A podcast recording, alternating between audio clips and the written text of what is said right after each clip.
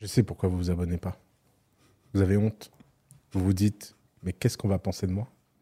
Qu'est-ce que mon entourage, ma famille va penser si j'ose avouer que je suis euh, Yomi Denzel ou Samara et Antoine? Mais cet acte de courage, cet acte de rébellion, cet acte qui va faire de vous enfin quelqu'un de courageux, c'est le premier pas vers l'entrepreneuriat. Abonnez-vous. C'est beau. Magnifique manière de commencer le podcast. Il y a une théorie selon laquelle, dans les commentaires, la moitié des spectateurs, c'est des fans d'Oussama, mais qui veulent pas l'assumer. Oui, parce que c'est pour, ça que je dis ça, j'ai vu ça dans les commentaires. Donc en fait, il y a que les fans de Yomi qui, qui s'abonnent. Mais même, genre, sur ma chaîne, on en a 800 000 et sur le podcast, on en a que euh, 70 000, 80 000. C'est trop bizarre. De, de, C'est tout- pas assez. de toute évidence, il y a, il y a des explications, je sais pas laquelle. Mais... Je sais pas. Même sur le Insta, il y a pas beaucoup de monde qui sont abonnés. Bon, le Insta, là, pas du tout Ouais. avant. Non. Moi, je sais même pas où il est. Là, Ouais. Je sais même pas si je le suis, moi. Toi, tu le check, t'as checké Ouais, pour prendre des, regarde. des bah questions et tout Ouais, j'ai regardé. D'ailleurs, bah oui, on le rappelle aussi, si vous voulez poser vos questions et passer dans le podcast, envoyez un audio à l'Instagram de Sans Permission. On prend. euh, D'ailleurs, voilà. arrêtez de nous envoyer à nous les. Je sais pas si toi. Ah, moi, je, ah, je sais pas, Ouais, je regarde des fois en overbox et tout, mais j'ai la flemme quoi. Là, j'en ai, j'en ai Non, écouté un. vraiment sur le- Ouais, vas-y. Il est incroyable. Faut que je vous le fasse écouter dès le départ, parce que vous allez, vous allez craquer. Je suis sûr que vous en recevez plein comme ça, des DM. Il est énorme. Alors, j'ai 36 000 trucs pour euh, activer Instagram. Euh, c'est lequel? Je crois que c'est lui. Ah ouais. Gars, donc euh, ma question est la suivante, je vais aller droit au but. Je voulais savoir si vous pouviez me, me faire un virement euh, respectivement euh, de 2500 euros chacun, histoire que ça fasse une somme ronde, 5000 euros, et que je puisse profiter euh, Pourquoi euh, 2500 dans un carré VIP en, en Ouais, boîte euh, le temps d'une soirée. Ce, ce serait sympa, donc vous trouverez si joint mon, mon RIB. Il a envoyé son rib en plus.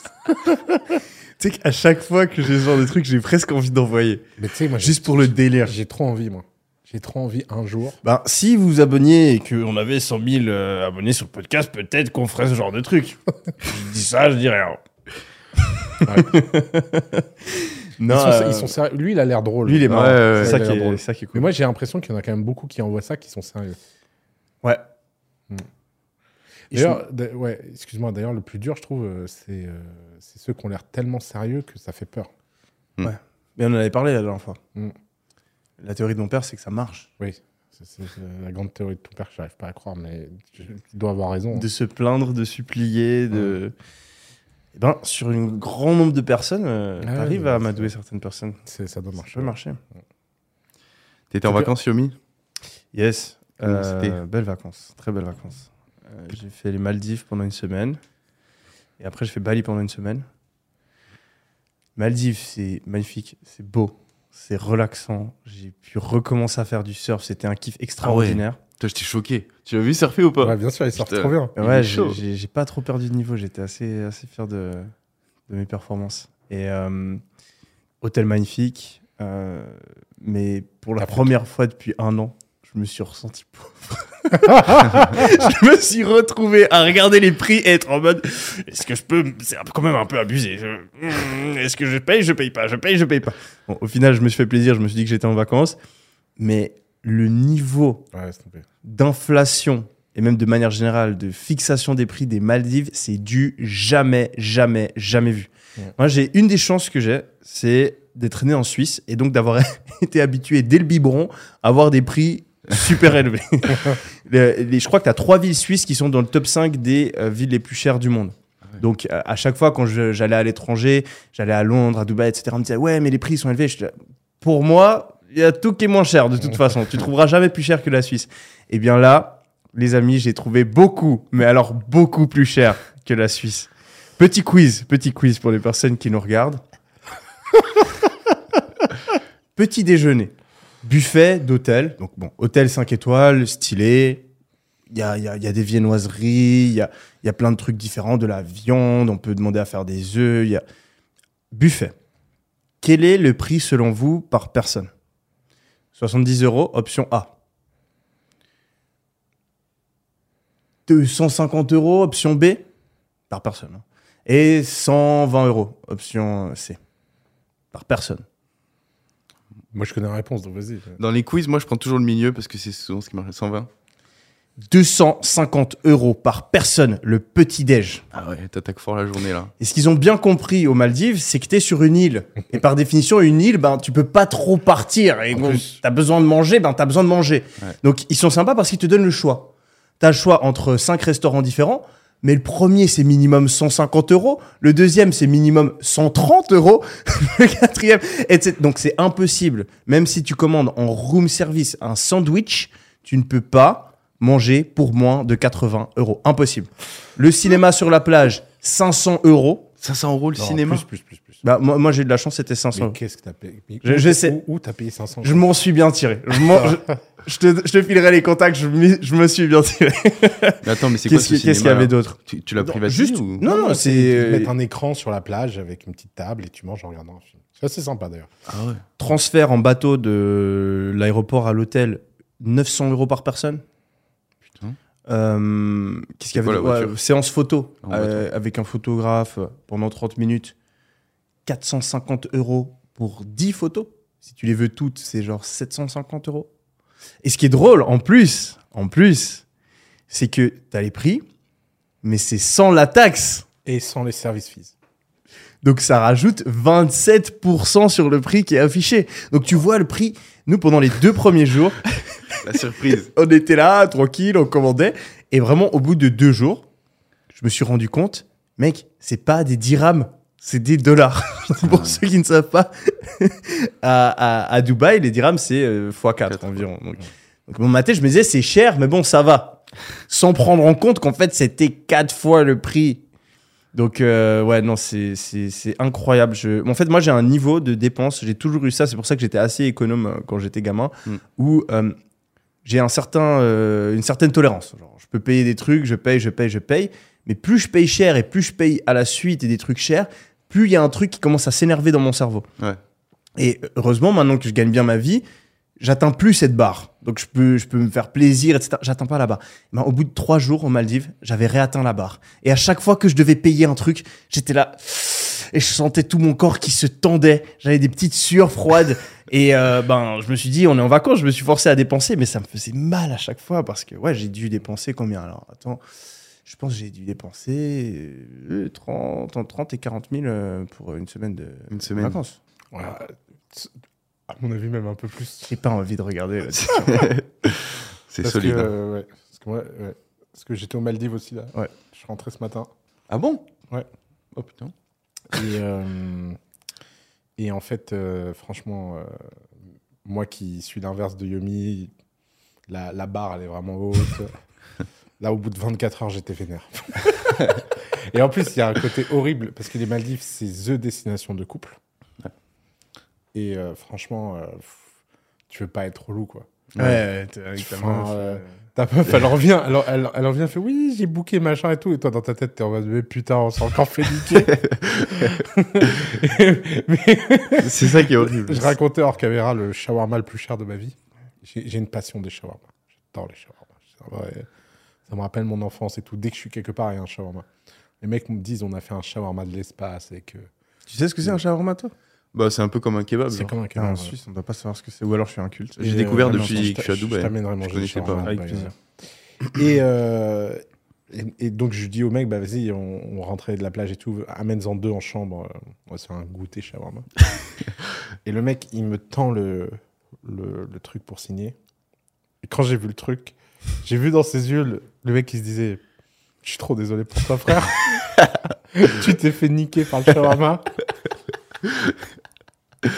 Et moi, c'est, alors, c'est vrai que j'ai, j'ai- j'ai- j'aime pas le sentiment de me faire niquer.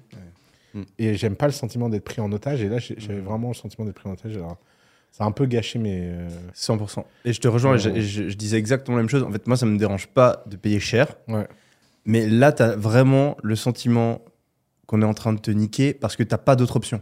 Hmm. Tu peux pas, genre, si, si tu es dans un magnifique hôtel, tu es au Ritz, etc., tu vas au resto, c'est un resto gastro, les prix sont abusés. Mm. Ok, j'ai fait le choix, je suis venu ici, j'ai envie d'avoir l'expérience, c'est cher, personne ne m'oblige. Je peux aller bouffer au McDo à côté, je peux aller bouffer dans n'importe quel resto. J'ai aucun problème. Ça m'est arrivé de dépenser des milliers d'euros pour un, pour un dîner sans souci. Mais là, le petit déj à, à 500 Ouais, balles. puis c'est pas, c'est pas à la hauteur là. Et c'est pas un truc. enfin, Ouais. tu- déjà, un petit déj à 500 balles, Parce tu peux pas faire un petit déj à 500 balles. Tu vois le, le petit déj, le petit déj euh, du Athénée Plaza à Paris hein, qui a qui a 300 euros. 250 Non, je vois C'est pas. le petit déj le plus cher de Paris. Ok. Franchement, moi, c'est un, c'est un truc. euh, tous les six mois, je me le faisais avec Mm. des amis. T'as un plaisir de malade. C'est un Mm. petit déj exceptionnel. C'est vraiment la, la gastronomie à la française. C'est c'est la version gastronomique du petit déj. Mm. Mais là, ils se foutent de ta gueule. Ouais. C'est un ibis. Ah, bah, c'est un petit déj normal d'hôtel. C'est juste, tu prends tous les prix. Bah, tu vas dans n'importe quel hôtel 4-5 étoiles euh, dans le monde, tu as un certain standing. Mm. C'est le même standing, sauf que le prix, il a fait x5, x10. Hmm. Et t'es là, wow. Ouais, c'est chaud. c'est chaud de. Et euh, bah, bon, au bout d'un moment, tu perds tout repère. Genre, les, les prix. Enfin, moi, moi je, je, je, je- je savais pas. J'arrivais, l'addition, elle arrivait, je, je n'avais aucune idée du prix que ça allait être. Hmm. T'as t'as plus aucun repère. T'es t'es sur un autre monde, sur Mais une quel autre paradis, île. putain. Et c'est incroyable. C'est incroyable. T'as déjà été au Maldives? Jamais. Putain, c'est. Qu'est-ce qui vous a plu Qu'est-ce qui vous plaît euh? Ah non, mais t'es au milieu Bah, de c'est nulle beau, part. C'est trop beau. C'est beau, c'est très très très très très beau. Et euh, après, ça dépend aussi beaucoup de l'hôtel. C'est pour ça que nous, on a fait trois hôtels différents, euh, qui étaient les trois très bien, mais les trois dans des ambiances complètement différentes. Et euh, moi, j'ai vraiment réalisé que ce que j'aime, c'est les hôtels qui sont à taille humaine, qui sont pas trop grands. Hmm. Parce que quand c'est trop grand, ça devient vite euh, usine. Mm. Et euh, ben, le premier et le dernier hôtel qu'on a fait, ils étaient grands, je crois, voilà, 500, 700 personnes. Ah ouais. Euh, donc un standing de malade, hein, plein, plein de trucs, vu que c'est grand, il y a plein de restaurants différents, etc. Mais tu te sens pas... Tu te sens pas spécial Ouais. Surtout Oui. si c'est là que t'as payé aussi cher Ouais. Dans cet hôtel Et j'ai fait un autre hôtel entre au milieu, donc le deuxième hôtel, qui du coup était mieux. J'ai fait une story Instagram tellement j'étais impressionné. euh, parce que ça m'a rappelé un des principes du business qui est de faire moins, de se concentrer sur une petite partie euh, des clients, mais de faire un truc exceptionnel. Et c'est ce qu'ils ont fait. Ils avaient une touche de perfectionnisme où il y avait une attention aux détails qui était incroyable. Donc le check-in, t'arrives.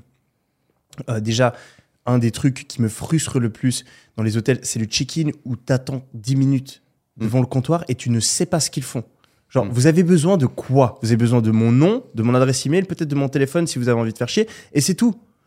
Et Mais tu sais pourquoi? Ben non, C'est le rapport de police qu'ils écrivent pour les services secrets. Il est grand, la meuf est différente. euh. Parce que je, je vois pas d'autre explication. hein. tu sais que je t'ai presque cru parce que je comprends pas. C'est c'est un des trucs qui m'étonne sur Terre. Et donc, du coup, ben, le gars, il arrive. Déjà, tu as la présentation, ils ont un concept. Tu as un mec qui s'appelle Mr. Friday, qui est en fait ton butler, donc euh, ton concierge privé. Tu peux lui parler sur WhatsApp, tu peux l'appeler, etc. Et il te Ah, ça, suit. Top. Il, fait, il, tu- il gère tout pour toi. Et il me dit, donc ici, on a, on a ce concept de Mr. Friday, il, il se présente, tu as tout le staff qui est là. Il dit, il n'y a pas de réception ici. Vous avez besoin de quelque chose, vous demandez à Mr. Friday. Donc déjà ça, ouf. Mm. Le check-in, on fait pas un check-in ici. Le check-in, je le fais dans ta chambre par message, il n'y a aucun problème, on le fait comme tu veux. Mm.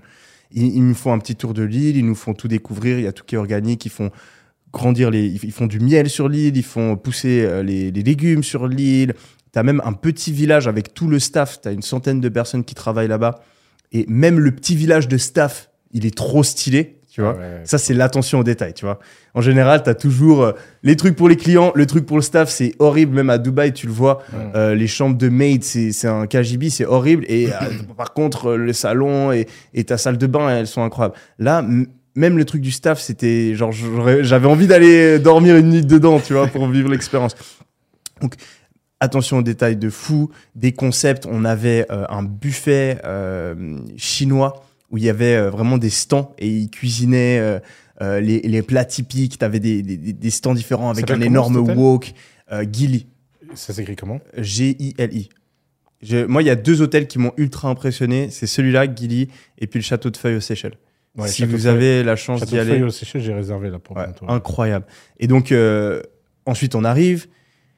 T'as deux vélos, c'est tout con. T'as deux vélos. Un vélo pour mec, un vélo pour femme. Hmm. Le vélo pour femme, il y a un petit truc autour de la roue pour éviter s'il y a de la boue que ça abîme euh, ou que ça salisse euh, la robe euh, de la fille. Et donc, plein de petits détails. Et le mec, quand il fait le check-in, il t'explique pourquoi on a fait ci, pourquoi on a fait ça. Et là, tu vois qu'il y a un mec qui a été obsédé et Ah qui oui, s'est mis à ta place. Fushi, ouais. Ouais. Et qui s'est dit, je vais optimiser chaque putain de détail de l'expérience client et ça, ça fait sur-kiffer. Mm. Et je suis convaincu que dans n'importe quel business, euh, si tu es capable de faire ça, tu prends. Parce que c'est impossible de le faire pour la masse, c'est impossible de faire ça pour 700 personnes.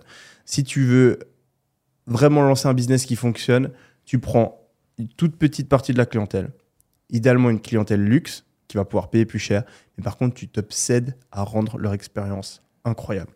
Et euh, je pense que c'est une des meilleures façons de, lancer un business. Et ben, ce, cet hôtel-là est tout le temps euh, complètement booké. Et ça m'étonne même qu'ils augmentent pas leur prix.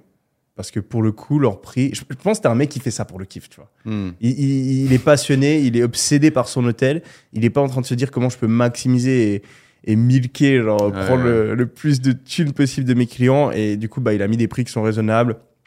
Il a un service qui est, qui est incroyable. T'as passé combien de jours dans cet hôtel à Guilly là? Trois. Trois jours. Ouais. Et l'autre Celui qui était plus fait, cher? J'ai fait, non, j'ai fait trois jours dans le premier, Ouais, deux jours dans Gilly et, et deux jours dans le dernier. ok. Et celui que t'as best memory, c'est. Ouais, clairement Gilly. ouais. Et en plus, il y avait le meilleur spot de surf. euh, pour ceux qui font du surf, euh, quand le, le surf, c'est un sport qui est très ingrat. C'est le plus beau sport, mais c'est le sport le plus ingrat parce que, en fait, chaque étape de progression est lente et difficile. La plupart des sports, genre, je sais pas, tu joues au ping-pong, au début, t'es une merde, et ensuite, tu commences à comprendre, et c'est bon, t'as un certain niveau, et à partir de là, c'est facile. Le surf, à chaque fois que tu veux progresser de ça, il te faut deux semaines. Et il te Mm. faut deux semaines de galère. Mm. Parce que, pour prendre une vague, tu vas dépenser je sais pas combien de calories. Tu dois nager pour passer la barre. Donc, Ouais. en gros, euh, t'as as des vagues qui s'éclatent sur la plage. Et euh, en gros, après la barre, t'as passé l'endroit où les vagues cassent et tu peux attendre tranquillement la vague que tu as envie de prendre. Mais avant d'arriver là, tu as des vagues qui te prennent et qui te poussent vers la plage. Donc, tu nages, tu nages, tu nages. Tu te prends une énorme vague. Ensuite, c'est super vicieux. Derrière la vague, il y a de la mousse blanche et donc ça fait des espèces de tourbillons dans l'eau et ça t'empêche de nager. Donc en fait, tu te prends une vague. Déjà, tu dois passer dessous, ou alors si tu sais pas comment faire, hein, tu dois à moitié te noyer dans la vague. Tu te remets sur ta planche, tu nages, mais tu fais du surplace parce qu'il y a ces espèces de tourbillons qui t'empêchent de nager. Tu te reprends une vague, ta ta ta ta ta ta ta ta ta ta ta. Suivant le spot, je me souviens, moi, je prenais 30 minutes, donc 30 minutes de galère juste pour pouvoir aller derrière la barre. Ensuite, tu es derrière la barre. T'attends. Et le problème, c'est que dans la majorité des spots de surf, t'as plein de surfeurs. Et ils sont meilleurs que toi. Donc, ils vont avoir la priorité. Euh, parce qu'en en fait, suivant le moment où l'endroit où tu es sur la, la, vague. la vague, tu as la priorité, donc les autres doivent s'enlever. Du coup, les pros, ils arrivent toujours à se mettre pile au bon endroit et ils sifflent et tu dois dégager. Donc, t'attends pendant super longtemps. À chaque fois que tu prends une vague, il y a quelqu'un qui te la vole. Et la fois où tu arrives à prendre une vague, ben, probablement que c'est une vague de merde, parce que sinon il y aurait eu un gars qui est bon dessus, il te l'a laissé parce que c'est de la merde. Donc tu te lèves sur ta vague et t'es t'es pas trop bon, donc tu te foires. Donc tu foires ta vague, t'as le seum, et là, bah, t'es de nouveau à l'endroit où il y a toutes les vagues qui pètent. Donc bam, bam, bam, bam, et tu remets 30 minutes pour venir. Ouais. Donc c'est, faut avoir une détermination euh, hors du commun pour devenir surfeur, à moins que tu l'aies fait depuis que t'es gamin et que tu sois né avec ça. Commencer à surfer quand t'es adulte, il faut être très très très très déter, mais ça en vaut clairement la peine parce que le sentiment, la sensation quand t'arrives à prendre ta vague juste avant que tu fasses ton take-off, donc juste avant que tu te lèves, c'est Ouais. le plus, plus beau truc que tu peux expérimenter, mieux, mieux que le sexe pour moi. clairement, clairement, incroyable. Et le truc qui est ouf aux Maldives, c'est que au moins, il y a, y y quelque chose de positif avec ces prix exorbitants, c'est qu'il y a moins de monde. Ah ouais, oui. Et donc, tu as des vagues qui sont incroyables, tu as des spots magnifiques. Ouais, c'est Et- sûr que là, c'est pas le surfeur du coin qui vient. Quoi. J'étais tout seul. J'étais tout seul avec le prof. Je savais même pas qu'il y avait des gens qui surfaient aux Maldives. Ouais, mais- Mais tu sais qu'il y, a des- il y a des très très bonnes vagues. Et je pense que je vais retourner parce que la saison commence maintenant. J'étais en tout début de saison. Je pense que je vais repasser. Il y a, il y a des tubes. Il y, a, il y, a, il y, a, il y a de quoi faire euh, des, des vagues incroyables. Comment t'as appris à surfer? Parce qu'en Suisse, euh, c'est- Ouais, pas c'est compliqué. hein. Et tu sais qu'on a, euh, on a une piscine à vagues assez, assez connue, mais je l'ai jamais faite. Euh, alors j'ai appris à surfer. Tu vas te marrer, hein. Parce que je trouvais que ça faisait stylé pour les meufs de base. ça. non, j'avais un pote qui était sur. Non, non, c'est même pas ça. Me dis pas C'est quoi la première fois? Je sais pas. Non, en fait, non, non, c'est pas ça. C'est des conneries. C'est des conneries. Euh, j'ai continué à surfer pour ça. J'ai continué à surfer. Pour ça. non, j'ai commencé une fois. J'étais aux Canaries Euh, et euh, bah, on était sur la plage tranquille et euh, on voit des surfeurs et ah, on peut faire des cours de surf. Ok. Je vais faire un cours de surf et j'ai surkiffé Et euh, après, j'ai surfé, surfé à plein d'endroits. Euh, bah, bien sûr, euh, en France, Portugal, Espagne. Et j'ai beaucoup, beaucoup, beaucoup surfé au Maroc, en fait. Parce Ah. que c'est un endroit où il y a de très bonnes vagues, mais il y a quand même moins de surfeurs. Et donc, euh, c'est mieux pour apprendre. Donc, je pense que j'ai fait 4-5 fois au Maroc pour apprendre. Énorme. Et t'avais quel âge quand t'as commencé la première fois? 10 ans. 10 ans. Mais j'ai, rien fait, tu vois. J'ai fait un cours de surf. euh, Ouais. Je me suis mis à genoux sur la planche. C'est pas, c'était pas très sérieux. T'as déjà surfé où ça va? Ouais, j'ai déjà surfé. C'est marrant. Non? Mais j'ai, en fait, surf surf ou kitesurf, euh, windsurf? Euh, non, non, surf surf. Mais je l'ai fait à Bali euh, une fois. Euh, en fait, j'ai passé un mois à Bali en 2000, je crois en 2014 ou 2015, je sais plus. Et j'ai littéralement, j'ai surfé tous les jours en fait. T'as kiffé? Ouais, j'ai j'ai adoré. Mais après, franchement, euh, je, je suis pas bon, je suis pas comme lui, mais mais euh, je trouve la sensation d'être dans l'eau, d'attendre. euh, et, et la sensation de glisse, c'est sympa. J'ai réussi à monter sur la planche au bout d'un mois. Non, mais en vrai, c'est dur. C'est très, et très, la, très et La dur. première fois que j'ai glissé, j'ai j'ai adoré. Après, Ouais. euh, j'ai pas, j'ai pas, j'ai pas. Euh, après, l'eau, moi, c'est mon élément. J'adore nager. Là, aux Maldives, j'ai nagé tous les jours. Déjà, tous les matins, je faisais le tour de l'île à la nage. Hmm. Euh, J'étais trop, heureux de faire ça. Et, euh, et on a plongé, on a fait un, on a fait un, un jet ski safari. Je connaissais même pas le concept. C'est bah, tu prends des jet Ok. skis, tu vas très loin au large et tu plonges dans des spots assez cool. Et, et en fait, tu plonges dans des endroits. Tu es vraiment en autonomie, c'est mieux qu'un bateau. Comme la mer est très calme aux Maldives, c'est assez fou. Tu peux aller loin en jet ski, en fait. Et on a fait 4 heures de jet ski. Ah, ça va très, très, très, très vite, un jet Ouais. ski. hein, c'est abusé. Ouais, ouais, ouais, c'est assez abusé. C'est deux, deux véhicules qui me qui m'étonnent à chaque fois, c'est les jet skis, les motoneiges. Ah, Ouais. Ça va beaucoup trop vite. Genre une Ouais. motoneige, vous avez déjà fait de la motoneige Non. Jamais. C'est que ça peut aller à 120 km/h. Genre Ouais. c'est hardcore. Ouais, c'est fou. ouais. Comme machine, c'est. C'est une tannée pour freiner, non? Je sais pas comment ça fonctionne. Ouais, c'est ça fait peur, franchement. Mm. Ils peuvent, elles peuvent aller sur l'eau tellement on, a, elles vont on a- on a nagé avec les dauphins, on a, Ouais. on a le kiff, ça. les tortues. J'ai fréquenté quelques tortues là, c'était. Mais ouais, en parlant de, de, de Maldives et de, de Bali et de vacances, etc., l'inflation. euh, Non, mais ça pas en France. Hein.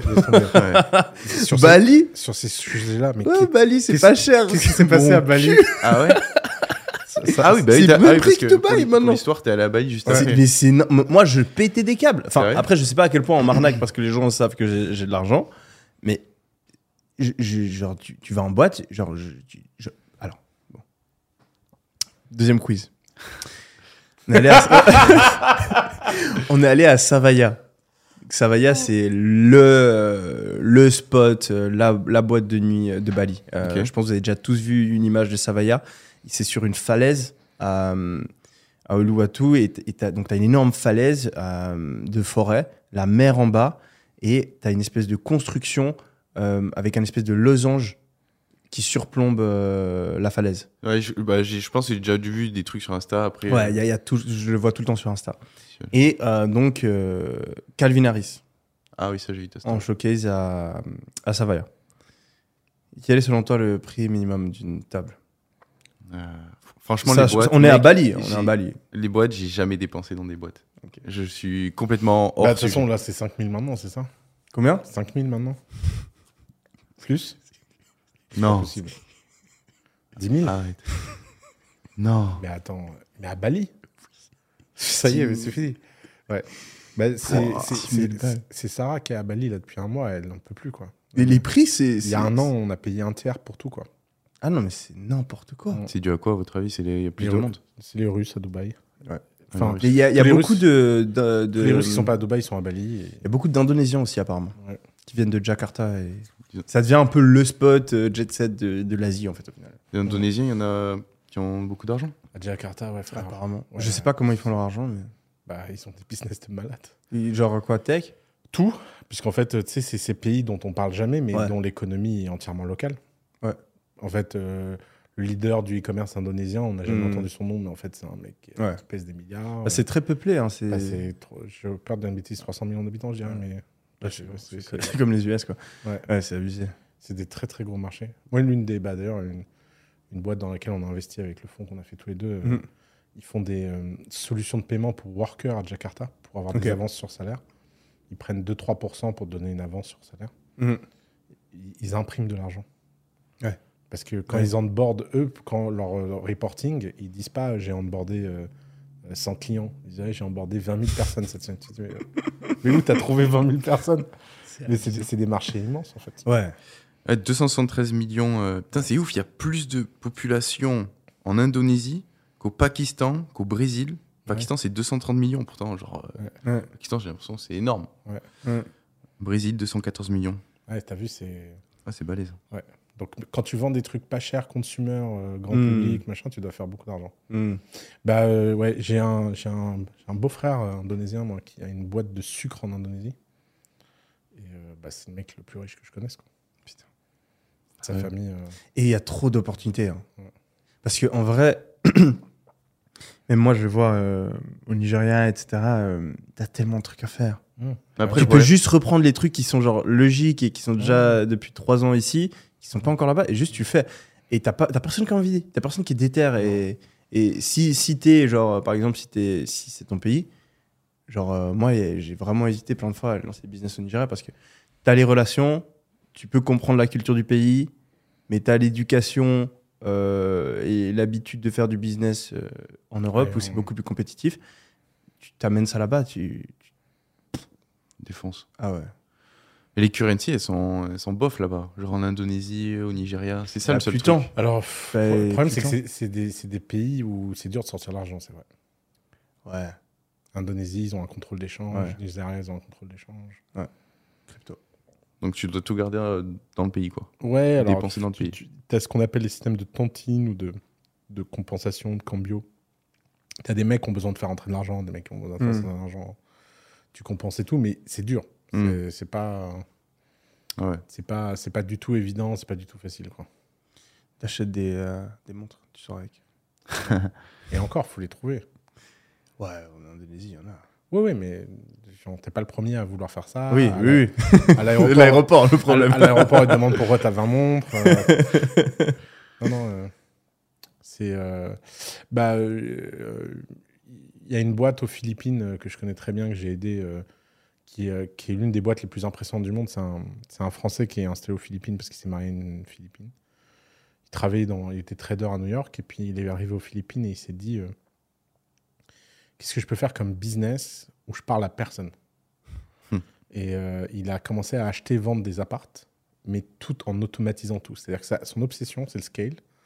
Donc il s'est dit où je peux acheter des appartes en masse, bah, les banques qui font des foreclosures. Euh, je peux leur faire des prix de gros parce qu'en fait, une banque a 100 appartes à vendre en foreclosure. Si je vais la voir et je lui dis euh, moins 30% et je te prends tes 100 appartes. Pour faire les travaux, et en fait, c'est des to-do qu'il envoie à des, à des centaines de contracteurs. Et, et s'ils respectent le délai, ils ont plus d'argent. Donc il a créé des incitations économiques. J'ai l'impression que ça euh, ça a tellement pas marché. Ça cartonne. Mais ça me, ça me choque que Ouais, ça bah, puisse c'est- fonctionner. Parce que c'est un, c'est un. Je le dis gentiment, c'est un Asperger très doué, quoi.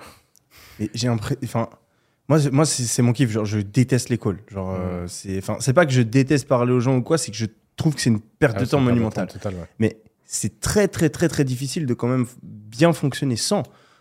Surtout Bah, que quand tu travailles avec des gens que tu connais pas, genre travailler avec un contracteur Ouais. sans faire de call, en lui envoyant une to-do list. Genre, Ouais. moi, j'ai essayé ce genre de truc quand tu recrutes quelqu'un. Tu peux lui envoyer la to-do list la plus belle, il va pas la lire. Ouais. Genre, il va pas la lire, Sauf il va pas comprendre. Sauf que là, en fait, lui, il- alors il joue le volume, Ouais. pas la. Ouais. Donc ça aide. Parce qu'à mon avis, ça doit marcher dans 80% des cas, Ouais. ce qui est différent. Euh, et la deuxième chose, c'est qu'en fait, il, il est obsédé par les incitations économiques et il met en place des systèmes de reward. Mais Euh, c'est exactement la même chose. J'ai, une expérience en tête où, quand j'ai commencé à prendre euh, des personnes pour faire mes miniatures, j'ai fait un process de malade avec justement récompense financière s'il y a X qui se passe, un truc de ressources euh, super bien fait, tu dois faire ça, ça ou ça, voilà les ressources. J'ai fait un loom où j'expliquais vraiment très clean. Genre, je me suis chauffé, ça m'a pris, je crois, trois jours à faire mon truc. Et j'ai trouvé 10 mecs pour faire des miniatures. J'ai envoyé le lien à 10 mecs. Et sur les 10 mecs, t'en as aucun qui a réussi à juste suivre et à rendre ce que je lui ai demandé de faire. La, la plupart, vraiment, ils me posaient des questions, c'était expliqué. Euh, il me donnait une miniature alors que c'était exactement l'inverse que j'avais demandé et tout était dans le fichier. Genre, tous mes messages pendant une semaine, c'était c'est dans le fichier, c'est dans le fichier, c'est dans le fichier. Et au bout de deux fois de c'est dans le fichier à sa question, le gars me repose quand même une question qui est dans le fichier. Ouais, c'est ouf. Et à ce moment-là, je me suis dit, mec, c'est, tu peux pas. Ouais. Bah, Tu- lui, je sais pas, il a Il- réussi. il est ouais. trop fort. Mais- J'aimerais trop savoir. J'aimerais trop voir comment Tu il veux je t'organise un Je suis grave chaud. Ouais, il est, il est- il est très très très fort. Je pense qu'en vrai, c'est c'est plus les, les gens que tu Mais recrutes. donc, excuse-moi, Ouais, je finis juste mon histoire sinon je vais Ouais, désolé. Euh, le problème de ce mec, c'est que euh, ses investisseurs, ils sont dehors et son argent est dedans. Hmm. Et en fait, c'était son plus gros problème à résoudre. C'est- C'est-à-dire que le, le- ça cartonnait, ça, ça cartonne. Enfin, je sais pas où trop il en est. Ça fait longtemps que je vais pas parler, mais il était en croissance comme ça. Il a fait 10 millions de revenus en deux ans. Et tu vois, il a, il a vraiment le truc. Et il était bloqué dans son développement à cause de ces histoires de change. Et ces histoires de change, tu vois, dès que tu commences à avoir des gros volumes, les techniques à la con euh, Ouais. de t'échanges sur le marché des billets et tout, bah ça marche plus. Donc, euh, Hmm. donc c'est très très chaud. Donc lui, il a essayé crypto et tout, mais il s'est fait taper dessus. Enfin, c'est... Hmm. Et il vivait pas du coup euh, directement dans- aux Philippines, lui. Il vivait si, euh, il vit aux Philippines. Phi- ouais. Philippines. Ouais, oui. juste- mais il n'y avait pas d'argent local pour l'aider. Il trouvait de l'argent à Singapour, qu'il investissait aux Philippines, il faisait des profits et il n'arrivait pas à leur envoyer les profits, alors qu'il faisait des profits. Et résultat, les mecs qui le finançaient, ils se disaient Mais attends, tu fous de ma gueule, euh, Hmm. t'es censé me donner un return à telle date, j'ai pas mon argent. Hmm. Donc ça brisait la confiance, alors que il avait l'argent, c'était sur le compte, il était honnête et. C'est juste que. bah, Et ces pays pauvres, ils font tout pour rester pauvres. hein. Ça, c'est Ouais. le grand jeu. hein. C'est Contrôle du change, c'est des trucs de politiciens à deux balles pour contrôler. euh, mais ça, aucune politique de contrôle de change efficace n'a jamais euh, fait autre chose que de la corruption. hein. Enfin, Est-ce que vous croyez qu'il y a un lien entre la pauvreté et le, et le niveau d'éducation? Est-ce que vous voyez une corrélation entre euh, euh, les comportements et le niveau de richesse de, de pays, de certains pays T'entends quoi par comportement? Les comportements des populations euh, locales Bah oui, euh, corrélation, c'est évident. Enfin, c'est- une vraie question. hein. Ouais, Ouais, c'est- non mais, non, mais j'ai- non, la la, la causalité, question, elle, est- c'est- elle est pas si évidente que ça. Elle est pas ça si... Mais tu connais un pays pas éduqué et pas riche? Enfin, un Euh, pays pas éduqué et riche? Quand je parle d'éducation, Oui. je parle aussi de, de comportement et genre de, de, Enfin, de, peut-être. de politesse, de, gentillesse. Ce mec est éduqué, frère. Ah ouais? Ouais. Et tu dois, y en avoir, tu dois en avoir. Bah, je Qui sont pas, peu hein. éduqués, super, super riches. Bah, franchement, les pays du Golfe, ils éduquent énormément leur population. hein. Ils envoient tout le vais- monde je à vais Harvard, trouver un machin. euh. contre-exemple. Merde, il me vient pas. Je crois pas qu'il y en ait un. Non, mais moi, ce qui me choque, euh, Les je Qatar, ils sont bien éduqués. Ouais. Bah, ils vont tous. euh, non. Après, euh, attends, on parle de qui au Qatar? On parle bien des Qataris. Hein. Ouais. Ouais, bah, ils sont tous éduqués. Ouais. Non, enfin, après, tu- moi, je parle de la, la moyenne de la population. Ouais, le- je- Non, mais ce que je veux dire, tu... on Ouais. parle pas de- du worker euh, Bon, c'est ouais, de ouais, Bangladi ouais, ouais, qui, malheureusement, lui, n'a pas accès à l'éducation, ni ses enfants. C'est euh, autre chose. Mais euh, les citoyens, ils sont. Bah, et ça fait Non, ça- mais fait 50 ans qu'ils investissent. hein. Dès que tu as de l'argent, tu as besoin d'éducation. D'ailleurs, tu sais, les, les familles pauvres qui deviennent riches, en général, la, la génération d'enfants juste après eux est toujours suréduquée. hein. Hmm. Le premier impact de l'argent, C'est d'éduquer ses c'est enfants. l'éducation. hein. Ouais. Parce que tu peux. Enfin, je crois pas. je- J'ai jamais rencontré un mec qui a fait fortune et qui s'est dit mes enfants seront cons. hein. Moi, jamais je les envoie dans une bonne école. Quoi? Si, si, en fait. Mais il y, y a un truc, euh, il y a un truc marrant dans ta question parce que ça me fait penser à un, un sentiment que j'ai de plus en plus. euh, euh, Aujourd'hui, j'ai eu un Better Saul avec un mec qui m'a déprimé. Ça m'a trop fait de peine parce que le, le mec, il me dit Ouais, je regarde toutes les vidéos de motivation sur YouTube, tous les machins, tous les trucs. Alors, j'ai fait tout ce qu'on dit. euh, je dis Mais comment ça Qu'est-ce que tu as fait? Il dit bah, J'ai quitté l'école, euh, j'ai machin, j'ai machin. Et en fait, il était tellement littéral. C'était catastrophique et je savais pas quoi faire pour lui. Hmm. Et, euh, et à la fin du call, j'étais déprimé personnellement. Je me suis dit, mais putain, mais comment c'est possible de, de si peu comprendre? Et en fait, Hmm. les, je sais pas pourquoi les gens confondent loi et exception. Steve Jobs, il est drop-out parce que c'est Steve Jobs.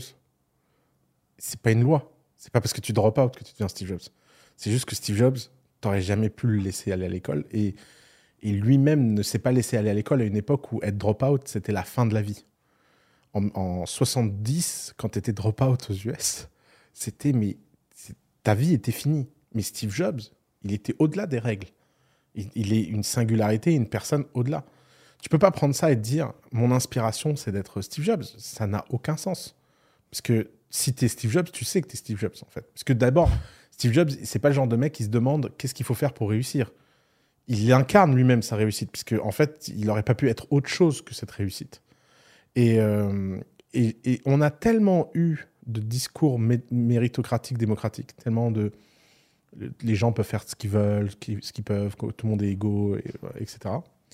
Euh, que en fait, les gens ont fini par croire une histoire qui est qu'il n'y a pas de gens qui nous sont réellement supérieurs. Or, dans tous les domaines, il y a toujours un mec sur Terre qui est supérieur à tout le monde. Ouais. Et je sais pas s'il est touché par la grâce, s'il est machin. Après, ça veut pas dire que par le travail, il n'y a pas d'autre chemin. Et évidemment que par le travail, par tout ça, on peut réussir à faire des choses de ouf. Mais on devrait célébrer le fait que certaines personnes sont touchées par la grâce.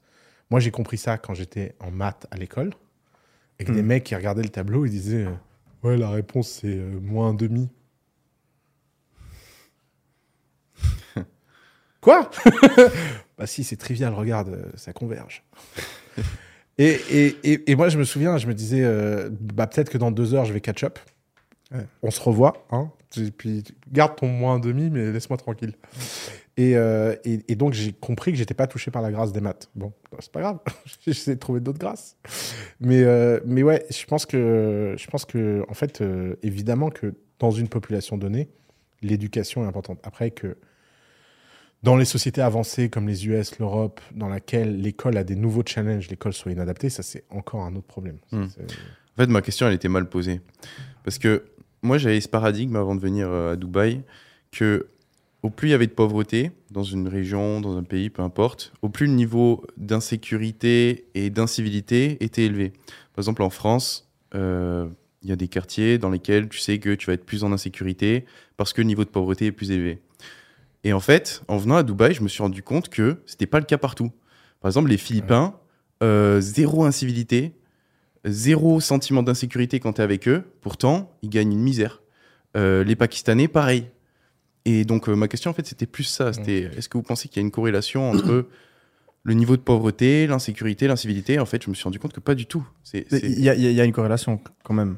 Euh, maintenant, euh, c'est pas parce qu'il y a une corrélation que c'est le cas à chaque fois. Mais c'est vrai qu'en en moyenne, plus une région est pauvre, plus il y a des insécurités. Ouais. Mais je pense qu'il y a un autre facteur qui est un- intéressant de prendre dans la régression, du coup, c'est euh, la culture en fait. Je, pense, je pense que c'est une question de culture.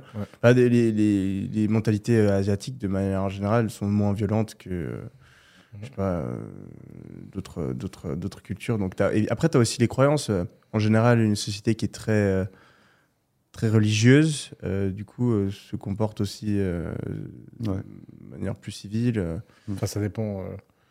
Ouais, pour le coup, là, En ça général. dé- ça, dépend de quelle religion, quoi.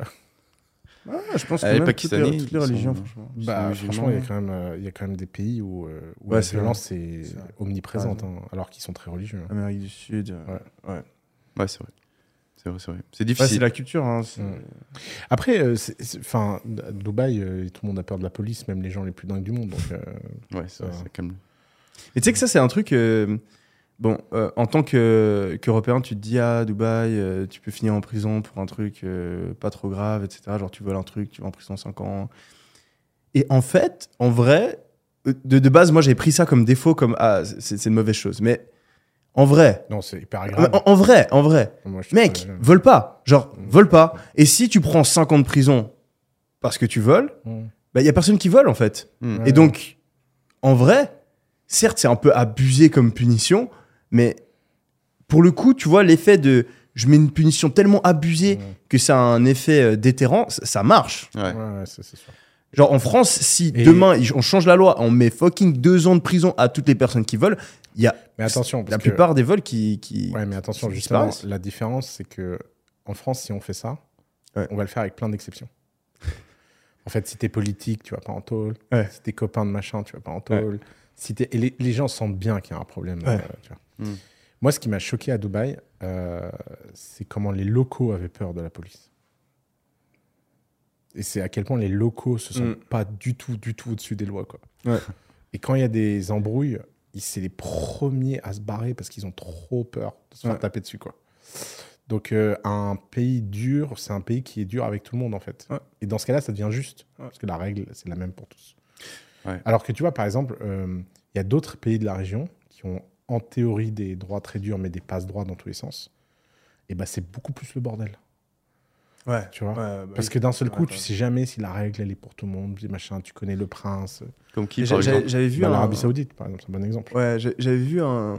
On avait eu un cours à l'Uni, c'était un des cours que j'avais bien kiffé, où euh, le prof expliquait justement les, les facteurs qui étaient nécessaires au développement d'un pays. Mm. Et un des facteurs qui a la plus grosse corrélation avec la croissance d'un pays, c'est justement le fait qu'il n'y ait pas de corruption et que ce soit un état de, de droit. Mm. Donc, tu as ça, tu as la corruption, l'état de droit, et ensuite tu as la stabilité dans les règles économiques. C'est aussi super important parce que sinon les entreprises elles, elles, elles viennent pas. Si elles savent que en fait t'as un politicien qui peut venir te faire chier et prendre toutes tes thunes, que demain on peut changer euh, la loi et t'as Mm. investi euh, 100 millions dans une mine, mais ah ben tu sais quoi la taxe elle passe de 20 à 50% parce que machin est venu au pouvoir et que du coup tu t'es en perte, elles, elles, elles viennent pas. Et ce qui est incroyable à Dubaï, c'est que ils ont réussi à justement faire un état de droit où la justice est là, même si bon elle est peut-être un peu différente de ce qu'on a en Europe et qu'elle est très dure, mais en tout cas elle est là et elle dure dans le temps et on sait à quoi s'attendre. Même chose pour l'économie, etc. Et c'est ça qui a attiré autant de personnes. Et ben, par la force du capitalisme, ben, il y a toutes les technologies qui arrivent, les entreprises. Et euh, ben, en 20 ans, tu fais un truc de ouf. Hmm. Ouais, c'est vrai qu'il y a un gros contraste, je trouve, entre euh, la sacralisation, genre de la police et tout en France, vs ici.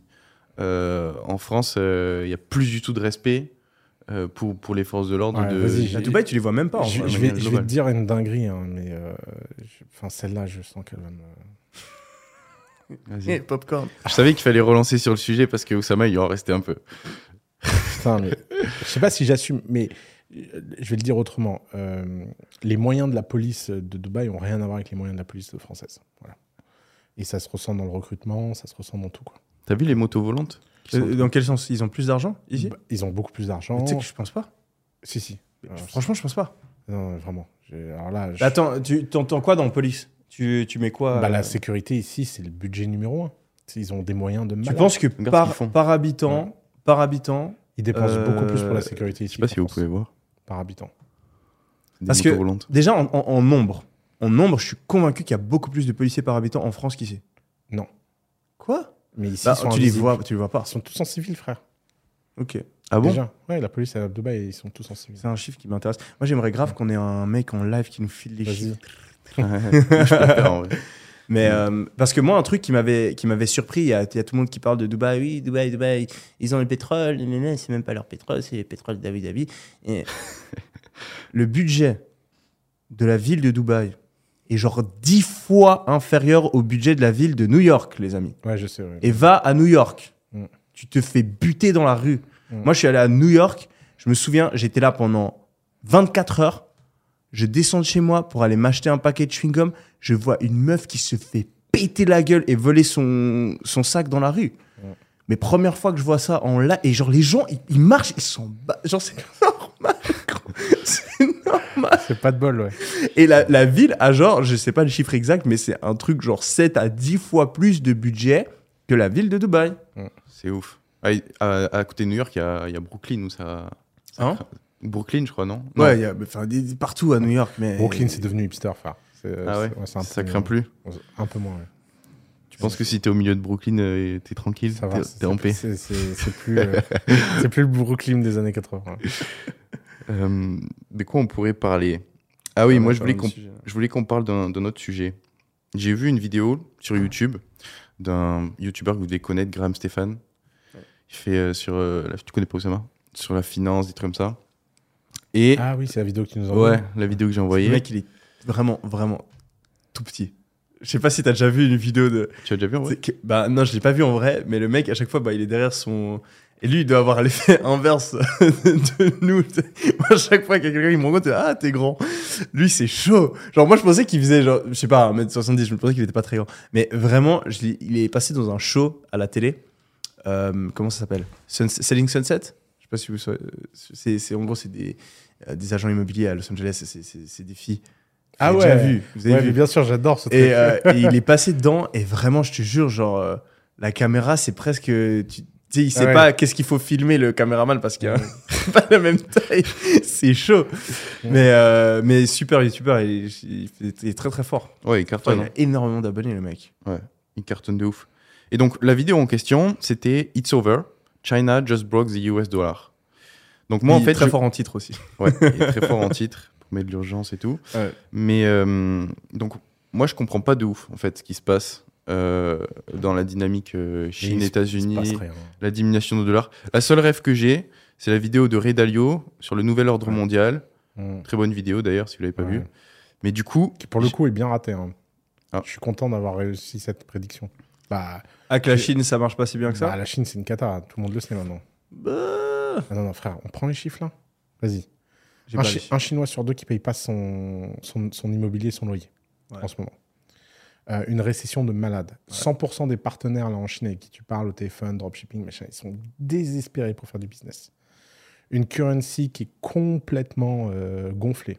Mhm. Un président qui a buté le secteur de l'internet, qui a buté la techno. Il, il réouvre là. Ouais, mais il est un peu tard, frère. Enfin, de- Et surtout, Ça plus personne. va, Non, mais surtout, personne ne fait confiance. Je Ouais. veux dire, avant, moi, il y a- Ils ont pas besoin. Non, mais c'est bien sûr qu'ils ont besoin. Ils ont besoin de Ils font talent. tout en interne. Ouais, mais là, ils ont pas Ils ont, ils ont assez de population. Ils ont pas les Genre talents. sur les 10 prochaines années, tu paries sur l'US plus que sur la Ouais, Chine et la Russie? Sans problème. Vas-y, je te prends le pari. On met un million de dollars sur 10 ans. on le note là devant tout le monde. Alors, c'est que euh, moi, ça me surprend. Bah, après, Oussama, je sais que t'aimes aller à contre-courant. je vais pas à contre-courant là. C'est c'est pas. Enfin, euh, c'est pas que j'aime aller à contre-courant. Faut Ouais. arrêter avec ça. Non, mais c'est souvent je vais à contre-courant. J'ai raison. C'est un peu différent. Ouais. Euh, et- parce que si tu vas juste à contre-courant et que t'as tort, ça sert à rien d'aller à Non, mais tes arguments, faut réfléchir à chaque fois. Mais moi, ce que je vois, la tendance avec les.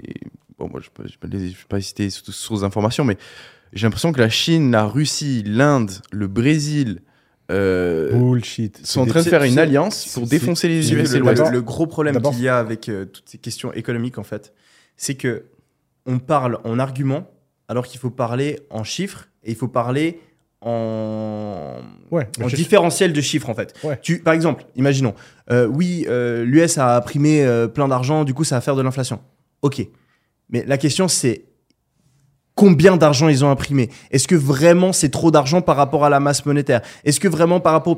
Tu es obligé d'aller comparer les chiffres et faire Ouais. des ratios. Et la plupart des gens qui parlent et qui font des vidéos YouTube, les politiciens, etc., ils se contentent de faire des arguments, mais on n'a pas les chiffres derrière, et on n'a pas l'amplitude en fait des mouvements. Donc moi, j'ai j'ai beaucoup de peine à me prononcer et à donner un avis euh, de manière euh, économique, après avoir étudié ça à l'université, etc., euh, sans avoir passé des heures et des heures et des heures à aller prendre les chiffres, à comparer les données historiques. Et même en faisant ça, au final, tu sais pas si tu n'as pas pris en compte une autre donnée historique et tu peux pas savoir les décisions qui vont être prises, etc. Mais ce que j'ai envie de dire par rapport à ça, c'est que sans avoir regardé les chiffres en détail, je pense qu'il y a quand même un gros problème actuellement auquel va devoir faire face euh, les États-Unis. Parce qu'en fait, ils ont imprimé énormément d'argent. Ils ont créé beaucoup d'inflation. Mhm. Et ce qui les a permis de tenir jusqu'à aujourd'hui, c'est que le dollar, c'est la monnaie de réserve du monde entier. Donc en fait, Mhm. quand ils font de l'inflation, quand ils impriment euh, de la monnaie, ils, ils appauvrissent pas que leur population, ils appauvrissent le monde entier. D'accord? Donc imaginons, c'est même- plus pervers que ça. Ouais, euh, je je finis, après tu, peux, tu peux ajouter. Donc si tu as 100 000 balles, si tu as 100 000 dollars, boum, j'imprime, je double la masse monétaire. Bon, tu plus que 50 000 balles en vrai. Euh, parce que ton argent s'est dévalué de 50%. Ben, le truc qui se passe, c'est que quand ils impriment, ils dévaluent en fait la valeur de tout le monde. Parce que même s'ils n'ont pas euh, des dollars, leur monnaie est tellement liée euh, via le système économique au dollar que en fait, ben, tu appauvris le chinois, tu appauvris, euh, etc., etc. Là, ce qui est en train de se passer, c'est qu'il y a plein de pays qui en, ont, marre et qui sont en train de sortir du dollar, sortir du pétrodollar, sortir de ces obligations qu'ils ont de trader en dollars. Et déjà, l'US a un problème d'inflation. Donc si ça, ça se passe, si vraiment, et bon, ça va pas forcément être le cas, mais si vraiment tu as la majorité des pays qui se mettent à utiliser une autre monnaie que le dollar, l'inflation qui a déjà commencé et qui est déjà très problématique aux US, elle risque euh, de vraiment partir en couille. C'est là où je me dis Alors- que les US sont mal barrés. Ouais, moi je te dis qu'en fait les US sont bien barrés pour cette raison et ça me rend vraiment furax. Parce qu'en fait, le- ce que les US sont en train de nous faire là, c'est qu'ils sont en train de nous exporter leur dette. Ils ont inventé Ouais. un nouveau concept, ils exportent l'inflation. Mm. Donc en fait, ces mecs, euh, moi je me souviens euh, au EHESS, l'école des hautes hautes études en sciences sociales, j'ai assisté à une conférence en 2004 quand j'étais étudiant là-bas. Et la conférence, c'était euh, la Chine possède les US parce que 80% de la dette américaine, elle est possédée par les Chinois. Ouais. Et les Chinois, ils ont baisé les Américains et tout. Alors, c'était une lecture euh, très audacieuse. À l'époque, j'avais trouvé ça très intelligent. Puis après, Ouais. j'ai vécu 10 ans de ma vie. Puis j'ai vu pendant 10 ans les US dire aux Chinois euh, Vous savez, la dette, là, l'argent que vous nous avez filé, bah, merci beaucoup parce qu'en fait, il vaut moins maintenant. Et j'ai vu les US niquer les Chinois sur leur dette. Et c'est quand même Mm. le pire move de l'histoire de l'humanité Mm. que les Chinois ont mis leur épargne, leur travail, leur machin en bon du trésor à maturité US, qui à maturité valent moins Mm. qu'au début du, du truc, dans des proportions qui étaient inimaginables. Donc, j'ai vu les US niquer euh, la Chine là-dessus. Ensuite, la Chine s'est renfermée, renfermée, renfermée. Ils ont pratiqué le non-droit d'une façon euh, scandaleuse, etc. Cette année, ils se sont pris dans la tronche euh, la fermeture de, leur industrie des semi-conducteurs. Les États-Unis, du jour au lendemain, ont fait un executive order en disant 80 000 personnes, vous avez 24 heures pour quitter la Chine. 24 heures pour quitter la Chine. Si vous êtes traître à la nation. Et tu as 80 000 ingénieurs, 80 000 brillants cerveaux, etc., qui du jour au lendemain ont quitté la Chine. Et c'est l'ensemble de l'industrie des semi-conducteurs qui, en 24 heures, a été buté en Chine.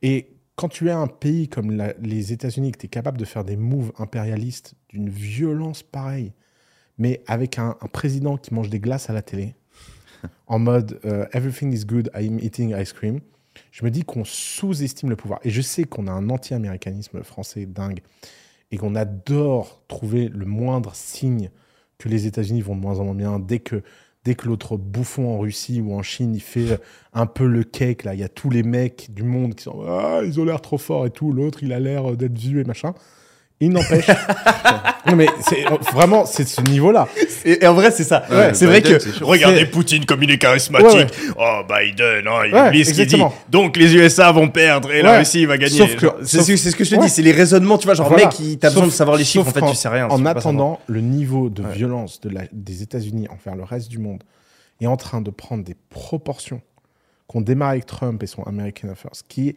qui sont inimaginables. C'est-à-dire que les États-Unis, d'un seul coup, ont décidé de lâcher tout le monde, en fait. Et moi, ça me fait beaucoup plus peur le fait qu'ils sont en train de gagner que le fait qu'ils sont en train de perdre. Voilà, un truc où on sera d'accord, c'est. euh, tu, tu- Ouais, et, pour finir avec cette histoire de, de- de sortie du dollar et de monnaie de réserve Ouais, et machin. Alors, franchement, ce truc, c'est un sketch. J'ai, j'ai, je connais beaucoup de Russes, beaucoup de Chinois. J'ai, vraiment, j'ai vécu en Chine. Je parle russe. Il y a Gavario Parouski, euh, Ochin Khalashoy. So, niet euh, ruski euh, euh, donc, donc c'est des cultures que je connais de l'intérieur. Je suis pas en mode machin. Il connaît le russe de l'intérieur. Ouais, très, ah beaucoup, beaucoup d'intérieur. Les, les, les mecs en Russie, quand ils peuvent mettre leur argent en dollars, ils le font dans la seconde. Dans la seconde. Leur gouvernement, ils font les cakes en disant on va plus trader en dollars. Mais les mecs en dessous, c'est pas con. Et il y a cette histoire que je raconte tout le temps aux gens. Les talibans, ils sont arrivés, euh, ils ont pris le pouvoir en Afghanistan. Ils ont vu des Bouddhas qui valent des dizaines de millions, qui ont des milliers d'années d'histoire machin. C'est des gros abrutis, ils prennent les roquettes, ils pètent les Bouddhas, ils me font la télé, ils font Gang gang Bouddha? Ouais, des Bouddhas. Euh, en Afghanistan, l'Afghanistan était bouddhiste pendant des milliers d'années. Le plus beau Bouddha Ah du ouais, monde non. était en, en Afghanistan. Vous êtes trop jeune pour vous souvenir de ça, mais moi j'avais 10 ans à l'époque.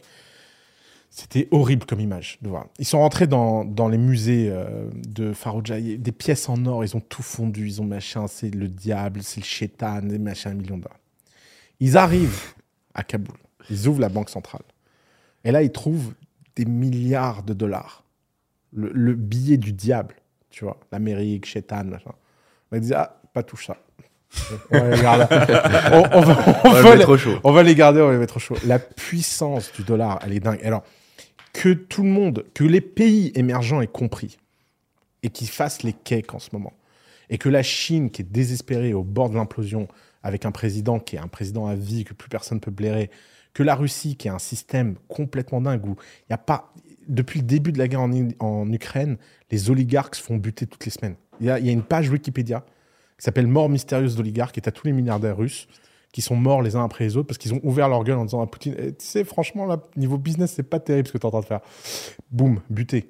Les, les- les mecs butés avec leur famille, leurs enfants. leur- Enfin, on parle d'un- de pays qui ont un niveau de violence et de non-état de droit qui sont délirants.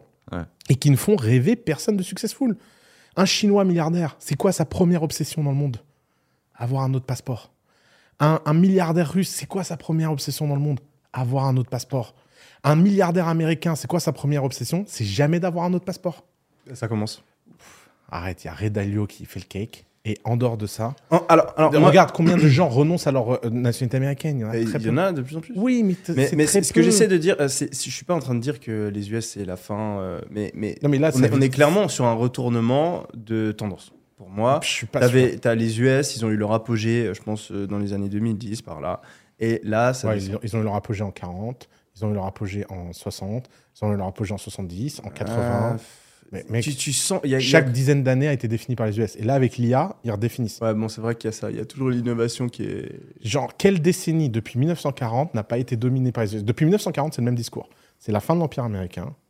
Là, cette fois, les Américains, on va leur faire comprendre. on va leur faire Après, moi, comprendre. j'adore les US. Et après, ils nous reviennent euh, dans la gueule en mode ils, ont, ils, nous- ils ont conquis. Et Non, non. pourquoi ce serait différent cette fois-ci, en fait? Bah, bah, de manière générale, tu sais, euh, Tout est cyclique, quoi. c'est cyclique. Non, donc. non, non, mais il y a Quoi, des- donc tu penses que Non, non, ça va non, non, durer indéfiniment Non, non, et la, la question, c'est tout est cyclique, mais est-ce que le cycle américain est fini ou qu'au début Bah, on ne dit pas qu'il est fini, mais euh, Moi, j'ai- en tout cas, je pense que sur les dernières années, il y a clairement un retournement de situation vers la pente descendante. Sur quoi? Leur- Ils ont Euh, effacé leur dette. Avec Ah, l'inflation. Une inflation euh, du jamais mais vu. L'inflation, c'est le seul peuple au monde qu'on a rien à foutre. Ils sont Ah tous non, il n'y a pas tout le endettés. monde qu'on a rien à foutre de Aux. US, ils en ont tous rien à foutre. Bah non. Ils sont tous endettés. Ils sont tous endettés, frère. À un niveau, le niveau d'endettement des Américains. Tu veux prendre des Oui, chiffres c'est- vrai qu'ils sont endettés, mais après, enfin, va dire au mec qui peut même plus se payer euh, euh, l'essence de sa voiture y qu'il en a rien à foutre il y de a personne l'inflation. aux US qui peut pas se payer ça. Ah, oui, bien sûr que oui. Les revenus ont, ont progressé au même rythme que l'inflation. Non, non. Tu paries Alors ça, ça, On ça prend- je peux parier. ouais. On prend le truc. L'augmentation des salaires est similaire à l'augmentation de l'inflation. Et c'est le seul pays Aux où c'est le cas. Pourquoi? Parce qu'ils sont tous endettés. Regarde, augmentation des salaires aux US. Ça, c'est difficile à vérifier, en vrai. Mais non, mais regarde, il y a des courbes là-dessus. Le...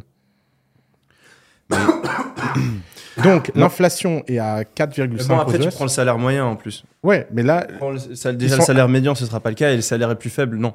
bah, ok, tu veux Le, prendre... le mec qui gagne le moins. Ouais, euh, Ok, minimum, minimum wage US. Vas-y, qu'on rigole. Minimum wage US euh, on 5 last year. Et en plus, l'inflation qui est reported, c'est pas la vraie inflation. peu importe, c'est le pays au monde où, donc, le minimum dans. Donc, en Californie, j'ai juste les chiffres de la Californie, là. Mm. On est passé de 7,25 dollars à 14,2 En dollars combien de temps? en 4 ans. 2000. euh, Sur le mini. Bah ouais, mais 2000. bon, la Californie, ils ont un gars ultra à gauche euh, qui a dû non, faire des réformes. Je, te parle, tu prends New York. On va genre. faire un fact-checking, mon gars. Je- Vas-y, je vais intervenir là. Je vais mettre pause. Tu sais, comme sur euh, Twitter, il y a les community notes. Hein là. Ça me fait trop marrer ce qu'il a foutu, Elon Musk. C'est maintenant sur Twitter, euh, en gros, euh, si la communauté trouve. Je sais pas exactement comment ça fonctionne, mais en gros, en dessous des tweets, t'as un truc qui se rajoute et qui dit oui, ça c'est factuellement faux en fait. Mm. Et genre, c'est trop drôle. Genre, t'as.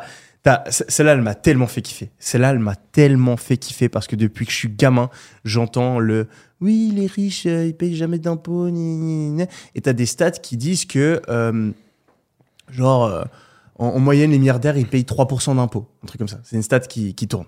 Euh, les milliardaires américains payent 3% d'impôts. Mais moi, intuitivement, ça me paraissait pas possible. Et du coup, pour la première fois, j'ai découvert comment ils arrivent à ce chiffre dans les community notes de Twitter parce que tu as Biden qui a dit faut taxer les riches, les milliardaires en moyenne payent seulement 3% d'impôts alors que le contribuable paye en moyenne 30%. Le 3% d'impôt sur les milliardaires, tu sais comment il est calculé? 3% de leur fortune? Non. Ils prennent pas en compte les euh, unrealized capital gain. Donc, Ouais, en fait, si tu as des... Ouais, c'est- quoi ça? Imagine-toi, t'es Jeff Bezos, t'as des actions Amazon. Des actions Amazon, elles valent euh, 50 milliards. Ouais. Ok. Euh, tu à as la fin de Tu l'année, les as achetés en dollars. tu, tu- tu les as pas vendus, tu peux pas les utiliser, c'est juste, voilà, t'as fondé l'entreprise, elle, elle valent 50 milliards. À la fin de l'année, bonne année pour Amazon, ça passe à 100 milliards de valo. Dans le calcul, pour eux, Jeff Bezos a gagné 50 milliards. Donc il a eu 50 milliards de revenus, mais vu qu'il n'est pas imposé, il n'a pas vendu. Cet argent, il l'a pas, c'est- du papier, il il l'a pas vendu. Mais pour, pour le faire ce calcul, ils prennent ça comme du revenu. Ah, Donc en gros, ils disent que sur les 50 milliards que Jeff Bezos a gagné, il a payé 0% d'impôts. ouais. Et donc, si tu utilises ça, bah oui, en moyenne, les milliardaires payent 3% d'impôts. Mais c'est pas, c'est pas du vrai argent. Le moment où Jeff Bezos, il vend ses actions, mais alors t'inquiète qu'il se fait imposer à balle. Mm. Et donc, euh, ben, j'ai vu ça dans les community notes. Tu vois. Et, et- et c'est assez drôle parce que ben, ça empêche, euh, et ils font super attention justement en politique, et c'est énorme aux US, ils défoncent tous les, euh, tous Ouais. les politiciens dans les community notes. Parce que c'est que des putains de menteurs. Des menteurs. Vous pensez quoi de Biden? Plutôt, pour moi, c'est juste un. C'est un pion. Non, je pense pas que tu as un pion à ce- cette échelle-là. C'est juste un membre extrêmement efficace du système et que ce système, il fait peur. Quoi. Sans le système, c'est un pion. Bah, un pion, ça veut dire qu'il est manipulé par quelqu'un. Il est manipulé par personne. Il est pas manipulé. Enfin, enfin, il est plus. C'est qui fait ce qu'on lui dit. Il fait ce qu'on lui qui- dit. Qui lui dit? Personne lui dit rien. Bah, euh, le staff. Mais non. Non, mais tu penses vraiment. Non, je, je- Non, non, mais Biden n'arrive pas à prendre des décisions par lui-même. Biden, il prend plein de décisions par lui-même. C'est juste que tu sous-estimes à quel point tout le monde est d'accord. Tu- En fait, tu te rends pas compte qu'on est arrivé à un système américain Mm. où, de toute façon, ils sont d'accord sur tous les moves et, et la machine, elle est tellement bien huilée. T'entends tellement là le, le parti est d'accord. non, la haute administration américaine dont on n'entend jamais parler, leur fameux deep state. Et en fait, le président, bah, il- il- de toute façon, il a tellement de sujets à traiter. 80% des sujets de sécurité, de diplomatie, de machin, c'est c'est des décisions stratégiques qui ont été J'ai prises. l'impression que tu dis exactement ce que je dis. Non, mais parce pion. que, non, parce que pion, ça veut dire qu'il y a une. Il y a, il y a- Il prend pas ses décisions propres, il prend les décisions du système. Donc on est d'accord. Oui, mais pion, c'est l'idée que le mec est manipulé, il n'est pas manipulé. Non, Il non, est- c'est un pion volontaire. Ouais, ok. Euh, pion volontaire, ok. C'est un, nouveau- c'est un nouveau concept, le pion Ouais, il est volontaire. très content de faire partie du système. Ouais. Mais, mais, mais, mais je, je doute que Biden est en train de mettre en place sa propre initiative, c'est ça que je dis. Mais de toute façon, sa propre initiative, c'est ce qu'il met en place, puisque de toute façon, je il est pense pas que d'accord c'est lui qui réfléchit aux policiers et qui est. Qui, qui- Enfin, je pense pas T'as qu'il a la vu, présence euh, d'esprit et le- le- la capacité de, de raisonnement nécessaire à. Moi, euh, je pense qu'il est méga. se former Je un- pense que tu sous-estimes son intelligence et son. bah, pe- Peut-être avant, mais là, là, il est clairement sénile. Je pense que je pense que l'ère générationnelle Internet est très dure avec les gens qui ont l'air un peu euh, à l'ouest. Mais je suis sûr que si tu passais une heure avec lui pour voir euh, tous les gens qui passent une heure avec lui, à mon avis, tu ressortiras avec un avis très différent. Donc tu penses que la personne est, ca- est, est- est vraiment à même de diriger un pays alors que la personne n'est pas capable de faire un speech cohérent? Pour toi, c'est possible. Ouais, complètement ça. a rien tu penses quoi Qu'il a le track des caméras? Non, mais je pense qu'il est vieux, il est fatigué. Ah ouais, Moi, si t'arrives pas à faire un speech, t'arrives pas à prendre Non, des pense- décisions pense pour diriger un pays. Faire un speech, c'est tu- 90% de la population est capable. Genre, Ouais. te mettre devant une caméra, parler, avoir un Et ju- raisonnement. et justement, Mais je, je alors, pense que c'est prendre des décisions pour diriger les États-Unis, je pense qu'il faut être dans le 0,01% des gens Et les plus déter. que- Donc, et- je pense que c'est, il y, a- il y a pas, dans, tu prends un diagramme de veine, ça se croise pas, il y a pas d'intersection où tu es incapable de faire un si, discours t'es- cohérent t'es et t'arrives à diriger les États-Unis d'Amérique. 45 ans de discours euh, cohérent, il est juste vieux. Mais justement, il n'est plus apte à diriger. Je pense que tu, tu- à mon avis, tu sous-estimes à quel point. euh, D'ailleurs, Donc tu penses que son cerveau s'est détérioré juste sur la partie au passage, speech. je vais te, je vais te, je vais te donner un argument euh, massu là-dessus. Vas-y. Obama, il fait des speeches incroyables. Il a jamais réussi à faire avancer son agenda sur les sujets qui étaient importants pour lui. Il a déconné sur tous les trucs. Et pourtant, il est inspirant, il est Mm. incroyable, etc. Mhm. Euh, Trump, il a foutu un bordel monstrueux euh, dans tous les sens. Il a excité les gens, machin. Finalement, il n'a pas vraiment fait avancer son agenda. Biden, si tu prends son programme et que tu prends le programme Biden de ce que, ce qui est, et, et c'est des sujets. En fait, je pense que Biden, tout le monde l'analyse depuis trois ans qu'il est président, mais Biden, c'est quand même un vieux loup de la politique qui est là depuis 40 ans, Mhm. qui a une- un avis euh, très tranché sur comment l'Amérique devrait être, euh, qui, a, euh, qui a quand même une, une vision et qui a été vice-président d'Obama pendant des années. Il a géré le Sénat. Quand tu es vice-président, c'est toi qui gères le Sénat, etc. C'est le Sénat le plus dur à gérer. Et, euh, et là, il a, il, a, il a fait avancer ces sujets de politique avec, une, avec un silence déroutant. Moi, je suis pas d'accord. Bah, pas, non, mais là, c'est pas d'accord. Là, Bah, bah non, Tu c'est prends- factuellement tu, pas, prends, pas le tu, cas. prends, tu prends le programme de Biden, Ouais. tu regardes toutes les mesures qu'il a réussi à Build, faire. Back, euh, Build Back Better, c'est pas passé par exemple. C'est quoi Build Back Better? C'est la bill euh, de spending. euh, bah, Il, a, il en a, en fait- place, il en c'est a pas fait passé. passer une à un trillion avant. Ouais, mais la, la deuxième est pas passée. Ouais, d'accord. Et t'as plein de réformes qui sont fait Keblo, mais. euh, Mec, un trillion de spending pendant le Covid.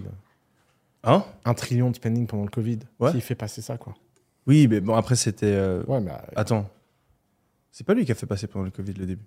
après, quand il est arrivé, c'est après la Bah, son mesure. premier truc, il est arrivé, bam, gros stop. Ouais. Et il y a plein de trucs où il s'est fait stopper. Après, il faudrait regarder en pourcentage. Je crois que Trump a été, pas mal, a été assez efficace, sauf erreur. Euh, J'ai pas les Bah, chiffres Trump, il a, il- Trump, il a eu tout le monde en guerre permanente. euh, Ouais, mais il, a- d'un point de vue, il a fait passer pas mal de trucs, je crois. Bah, il faut regarder. Moi, je sûr- regarder, j'ai pas les chiffres. Mais pour revenir à ce que tu disais, euh, tu, tu, voilà, tu disais que Obama, il avait bien parlé, il avait rien fait avancer. Enfin, rien. Je suis complètement d'accord. Enfin, peu, je, je suis Ouais. d'accord que tu peux être très bon en speech et derrière être nul en politique et pas réussir à faire avancer ton agenda. Mais je suis juste pas d'accord que tu peux être ultra, enfin, incohérent, c'est même pas nul en speech, mais genre incohérent et derrière avoir la capacité est-ce- mentale à Ouais. diriger un pays. Moi, Pour j'ai moi, c'est- c'est- j'ai l'impression qu'il est incohérent parce qu'à cause des shorts.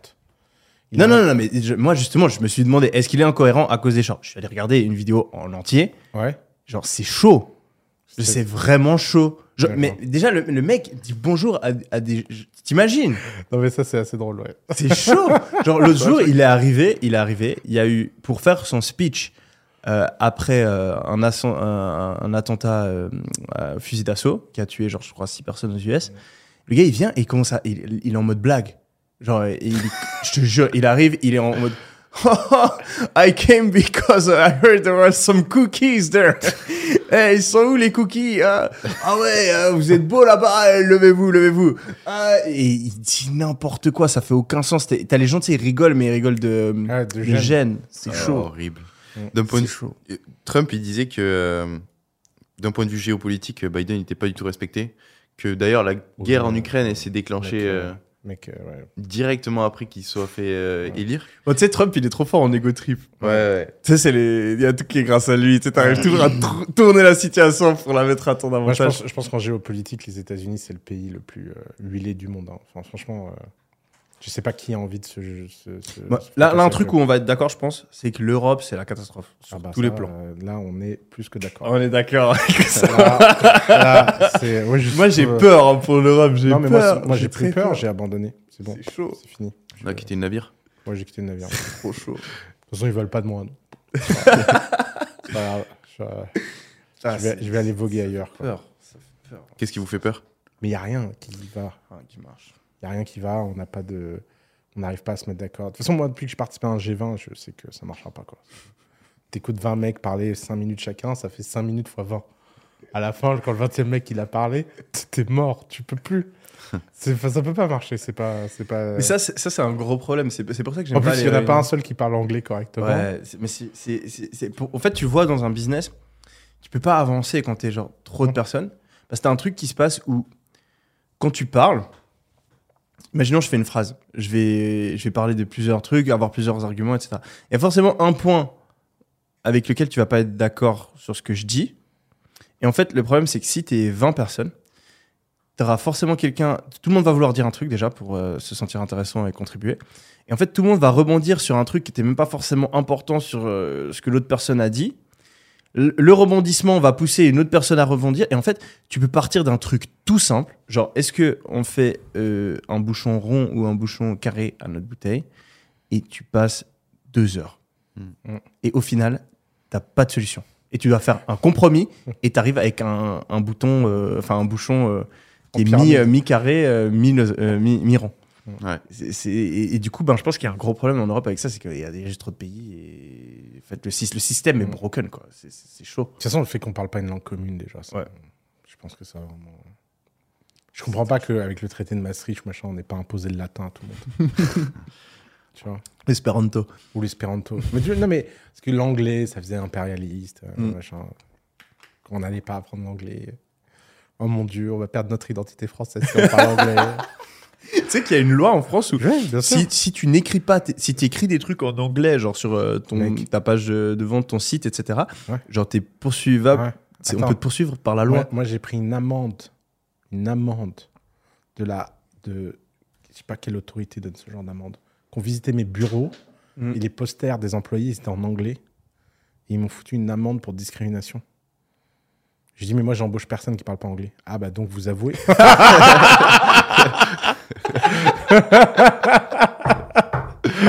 ah putain. Ah. Non, mais laisse- euh, pire moment de ma life quoi. C'est la même nana qui m'a mis une amende parce qu'on utilisait des escabeaux de plus de 3 marches. Trop fort. Et que quand un escabeau est de plus de 3 marches en France, il faut suivre une formation de sécurité. Ah ouais. Pays cassé. Ah bah, un, non. autre, un autre truc. Ah oui. D'ailleurs, en termes de dominance, euh, pour revenir euh, sur ce sujet, euh, l'IA, c'est un bon exemple. hein. C'est encore une fois. euh, Moi, je voulais parler d'IA, justement.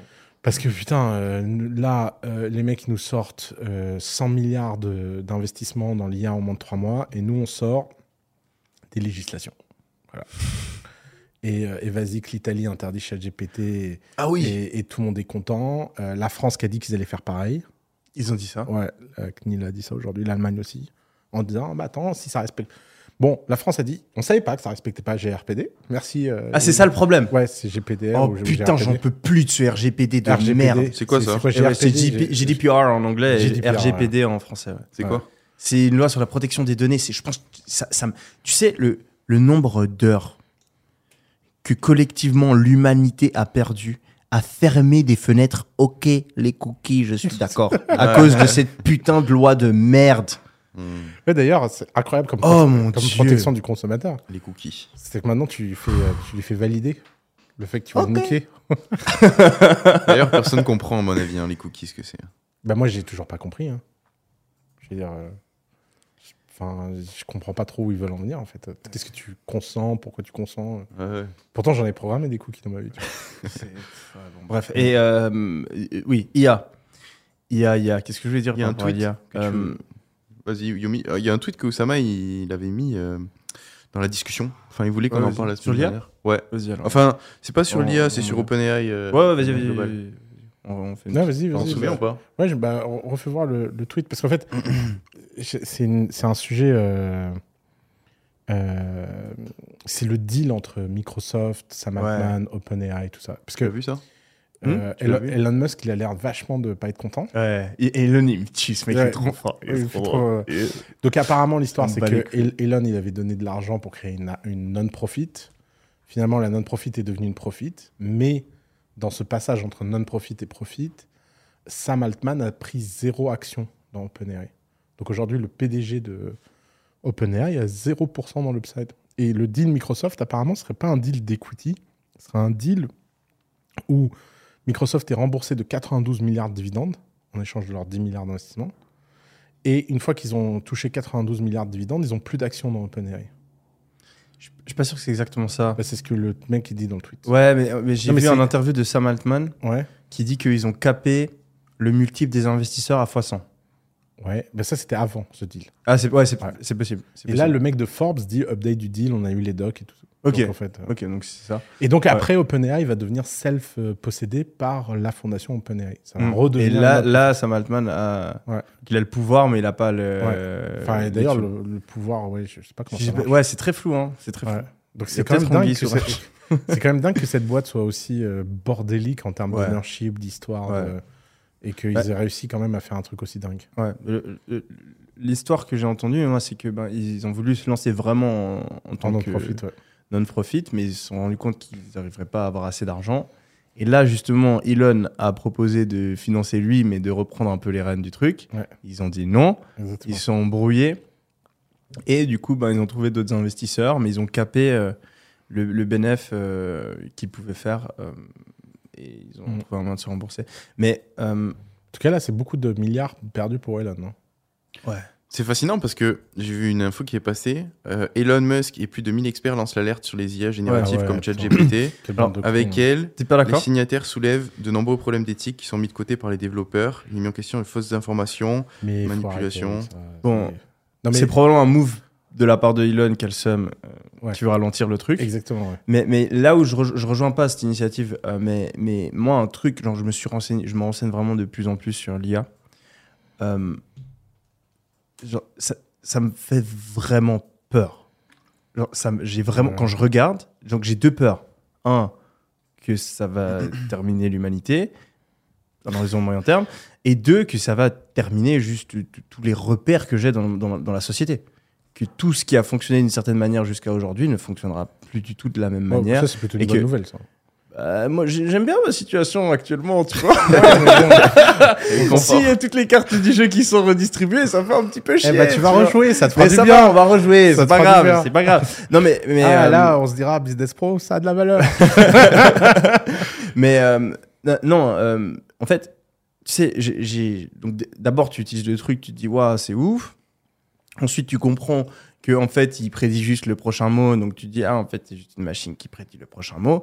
Mais en fait, euh, quand tu creuses le truc, certes, il prédit le prochain mot, mais on sait pas comment ça fonctionne. Et c'est pas juste, ok, tiens, t'as ce genre de mot et vas-y, boum, euh, juste prends le prochain mot. Non, le truc, en fait, il va. C'est bon, c'est difficile de tout expliquer, mais il, est en train de raisonner. Il y a, il y a du raisonnement qui se passe. Et euh, on ne sait pas comment ça fonctionne. On, on- on ne sait pas comment ça fonctionne. Et en fait, ce qu'on sait juste, c'est qu'il prend tous les mots en compte pour. Enfin, Euh, en tout cas, il, il je- je- je- a, il a accès à tous les mots et il met son attention je sur une. ce que tu veux dire, par on sait pas comment ça fonctionne, parce que c'est plutôt clair, hein, comme le système Transformer. euh, Alors, tu, tu comprends l'architecture, mais Ouais. tu comprends pas le mécan. Enfin, c'est c'est dur. je- J'ai pas Parce les que bons mots pour décrire. tu veux comprends dire- pas le procédé. Tu veux dire Qui que pousse c'est à- une boîte noire et on sait pas quel. quel euh, Tu pourras pas. Tu peux, tu pas dire en fait, il a. Il a mis ce mot parce qu'il a vu ça et donc Ah, il s'est dit qu'il y avait ça Alors, et donc il a Ouais. sorti ce mot-là. Donc, essayons d'expliquer bien aux gens. Le système, il est d'une simplicité dingue. Un transformer, euh, c'est euh, c'est un système, c'est des neurones en fait, comme euh, les neurones dans le cerveau, et il y a des poids. Et on ne sait pas quel poids a été pris pour prendre une décision, et on ne peut pas revenir en arrière pour comprendre. De ce point de vue-là, c'est une boîte noire. Ouais, ça d'accord. Mais bon, pas- je trouve que c'est pas très grave ça. Non mais Euh. enfin, le, le- en soi, en fait, ce qui me, ce qui me, ce qui me passionne, De toute façon, pour aller dans ton sens, pour dire que tu as raison sur un sujet, il y a un truc qui est incroyable en ce moment, c'est les propriétés émergentes. C'est-à-dire tous les trucs que les développeurs n'ont pas prévus et qu'on commence à constater euh, dans euh, l'IA. Et l'une des propriétés émergentes, c'est qu'il y a des hackers qui ont commencé à demander à l'IA de s'auto-évaluer. Et donc après un prompt, tu dis à l'IA, peux-tu s'il te plaît me dire ce que tu penses de ton résultat et me donner un meilleur prompt pour avoir un meilleur résultat? Et donc ça a créé un truc récursif, tu vois, d'auto-amélioration. Hmm. Et ça, c'est ça, c'est une propriété émergente. C'est-à-dire que personne chez OpenAI avait pensé à ça. Mm. Et ça a émergé, euh, on ne sait pas trop comment. Euh, mais bon, maintenant, les gars, imaginons que ça se mette. Imaginons que là, on soit vraiment proche de l'AGI. J'espère vraiment. J'espère que GPT-5 sera une vraie AGI. C'est-à-dire une General Intelligence, euh, Artificial Intelligence. Euh, quelle est la probabilité qu'elle soit violente? Non, c'est pas la violence, Non, moi, non. qui me fait peur. Non, mais quand juste, dit- pour finir dit- mon. Lui dit euh, la, la, la fin de l'humanité, la peur. Qui, ça nous Ok, dit tous. alors je te donne. Bon, je reviendrai après sur le point, mais en fait, pour moi, c'est très simple. Certes, on peut contrôler, on peut faire tout ce qu'on veut. Le problème, c'est que ces, euh, ces IA, tu peux euh, les, les avoir en local, tu peux les développer, chaque pays Ah peut bah, en développer, parti, là, toutes les entreprises, même toutes les personnes pourront en développer. Ouais.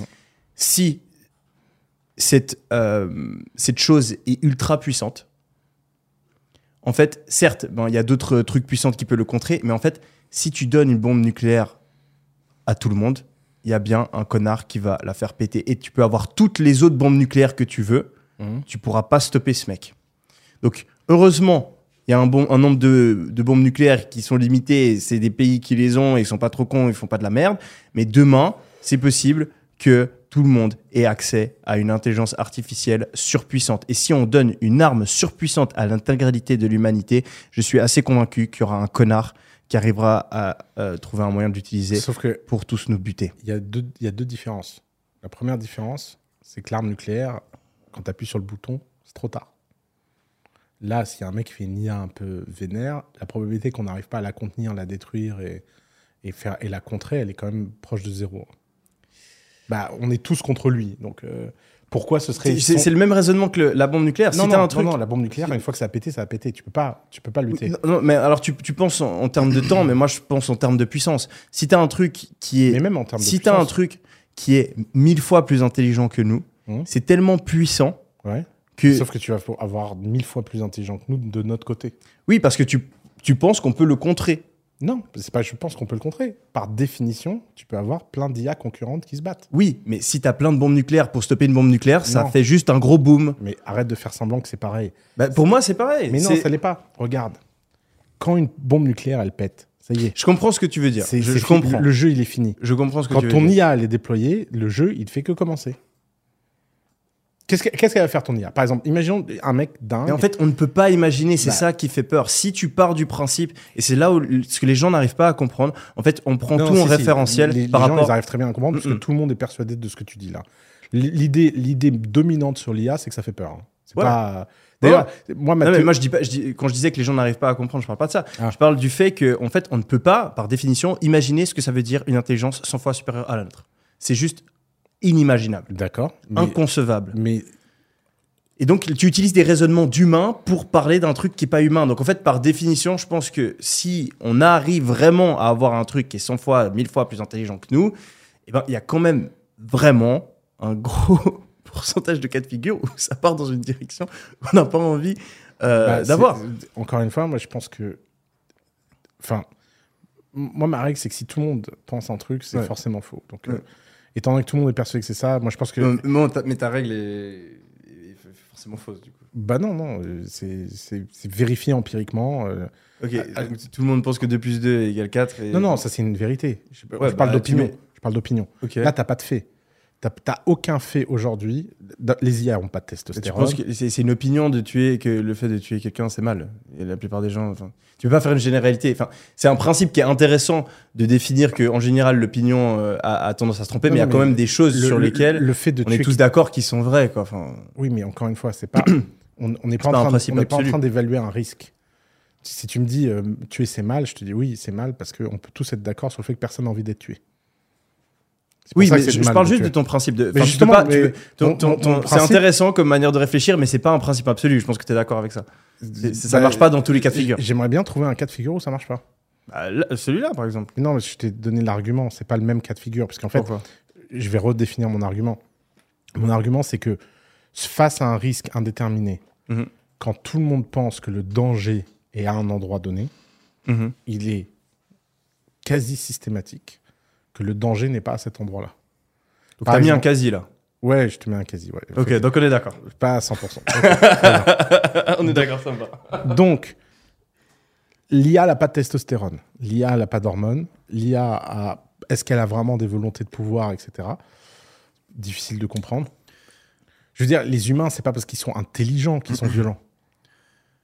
Mais, mais mon- argument n'est pas que l'IA euh, va par volonté propre vouloir tous nous buter. Je pense que l'IA est une amplification du désir humain et je pense qu'il y a des humains qui ont des désirs destructeurs et que. D'accord. Moi, en fait, c'est juste, on est juste pas d'accord sur le fait que d'autres IA vont pouvoir contrer une IA euh, négative. En fait, Bah c'est moi, là où on, moi, on je, pas d'accord. je pense que ton IA euh, négative, là, d'ici qu'elle arrive à trouver un moyen systématique de tous nous buter sur lequel on peut pas résister, euh, L'IA, l'IA, tu la fous dans un, dans un champ là, à l'écart, elle te crée la petite bombe nucléaire perso, elle l'envoie.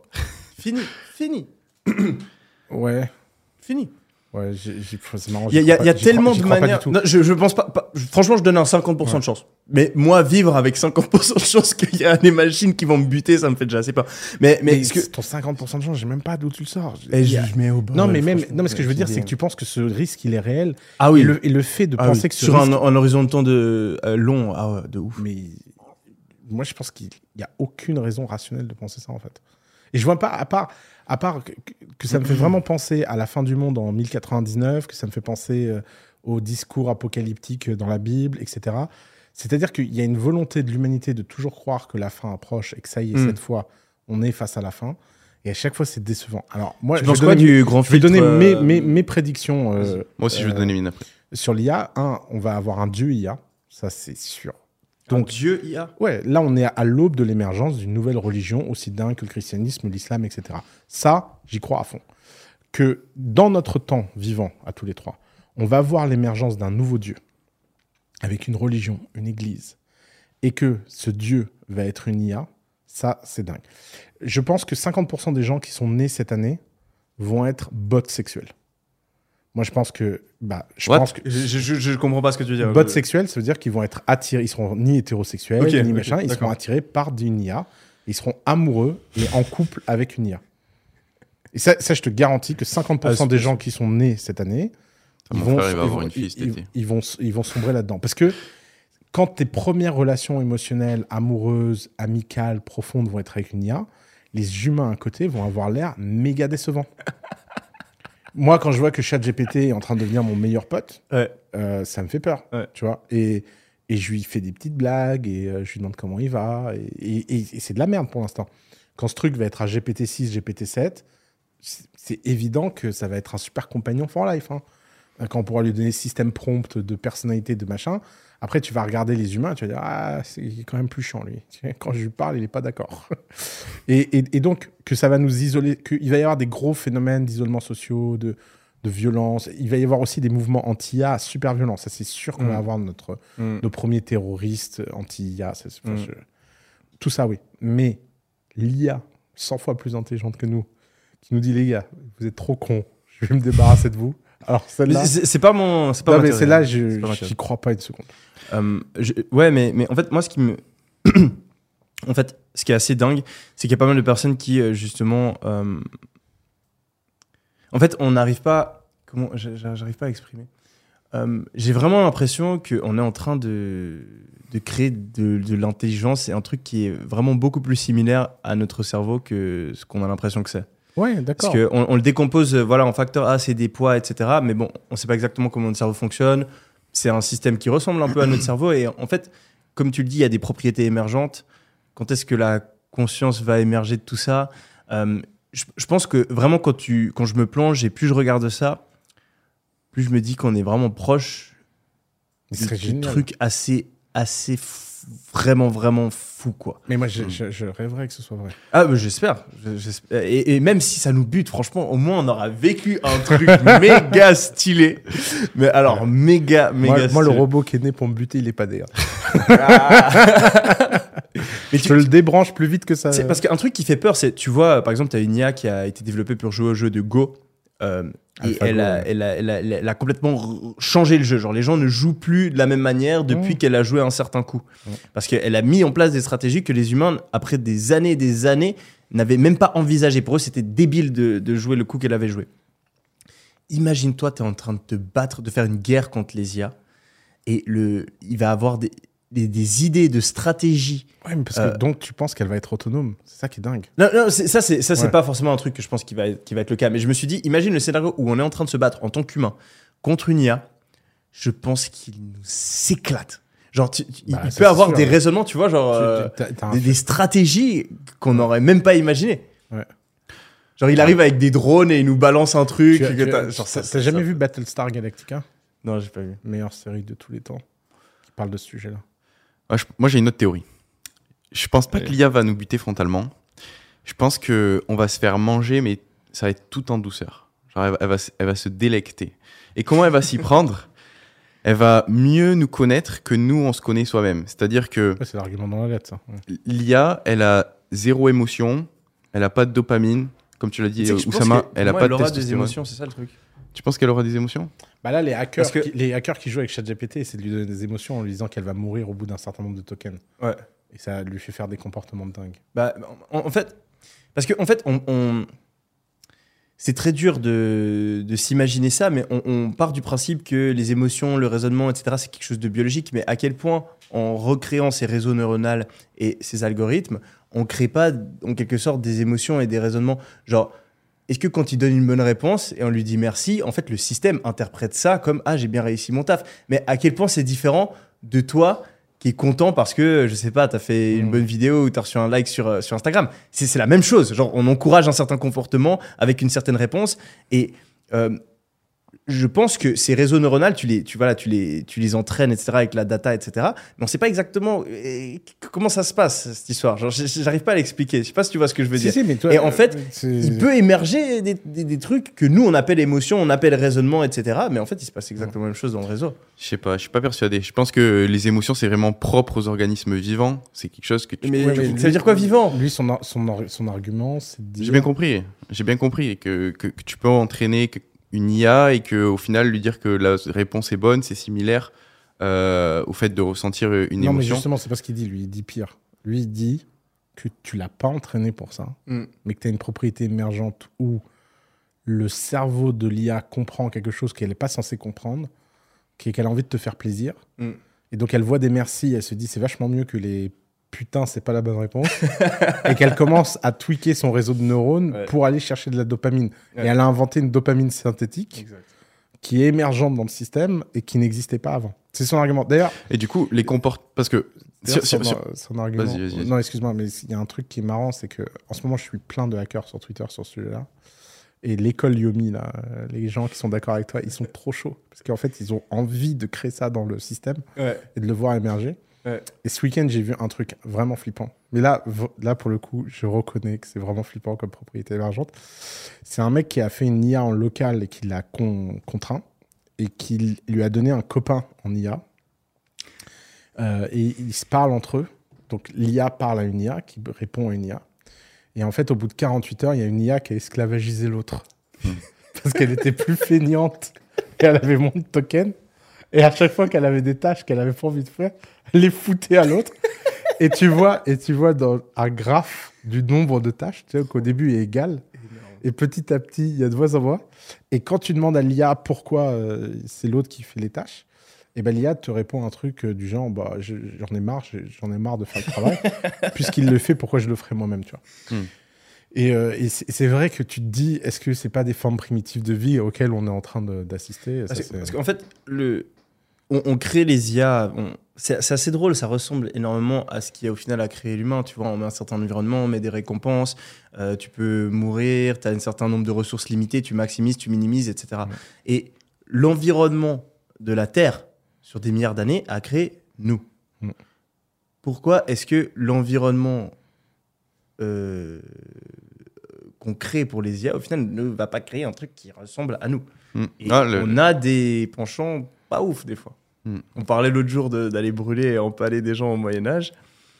Euh, Il y a peut-être un moment. En fait, ce qui, moi, moi, je pense pas que l'IA est fondamentalement méchante. On va tout faire pour que ce soit dans le bon sens, etc. Mais en fait, moi, ce qui me fait peur, c'est la volatilité du truc. Quand tu crées un truc qui est 100 fois, 10 fois plus puissant que toi, il va avoir des mouvements qui sont énormes. Et en fait, pour un IA, juste un petit mouvement dans la mauvaise direction, ça peut, je pense, conduire, si c'est 100 fois plus puissant qu'un humain, à la destruction de l'humanité. Donc même si on est dans la bonne direction, etc., tu vois, une, action qui a un rendement de 10%, ok, c'est bien, c'est positif et tout, mais si elle a une, volatilité de Mhm. 2000%, à un moment, elle va à zéro. Et quand on va à zéro, on remonte plus, en fait. Mhm. Et c'est ça qui me fait peur, c'est d'avoir entre les mains un truc qui est trop puissant pour nous. Et je pense que sur un, un horizon de temps long, bah, ça peut partir en couille. Ouais, Mais vas-y, finis. J'avais pas ton- vu, j'avais pas vu les choses comme ça et c'est vrai que c'est intéressant. Au final, ça change un petit peu la définition de la vie, mais mais ça peut, euh, sur des milliers et des milliers d'années, ça peut être euh, similaire à ce qu'on a vécu nous. Euh, en fait, ça ça fausse pas le raisonnement que j'avais dans le sens où même si l'IA a des émotions, je pense que elle va arriver à nous contrôler parce que nous on sera plus émotif qu'elle. Nos comportements en tant qu'hommes sont vraiment établis sur les émotions qu'on ressent, sur les hormones qu'on a dans le cerveau. Et si l'IA arrive à prendre le contrôle de notre attention, moi c'est ça qui me fait peur en fait, c'est- l'attention. Quand on voit les dégâts euh, sur le cerveau qu'a créé l'arrivée des réseaux sociaux en sachant que c'est des algorithmes qui ont été codés par des hommes dans la Silicon Valley. Si tu appliques ça à une intelligence artificielle qui répond à tous tes besoins, qui te donne le plaisir que tu recherches, en fait je pense que l'IA va pas nous attaquer frontalement en étant violent, mais elle va nous attaquer en douceur par le plaisir et en prenant le contrôle de notre attention. Mm. Et en prenant le contrôle de notre attention, de nos émotions, elle va prendre le contrôle de nos comportements, indirectement. Mm. Moi, c'est ça que. Deux trucs. D'abord, il va falloir qu'un humain décide de faire ça. Et il va falloir qu'en face, les gens aient- soient passifs. Quoi. Bah, ils le Moi, sont je- déjà, les gens. Parce... Mais- mais- Non, c'est pas vrai. Regardez les réseaux sociaux, comme Ouais. on résiste tous. je, je pense pas que c'est le, c'est le tu pro- veux montrer ton Instagram aux gens, sérieusement?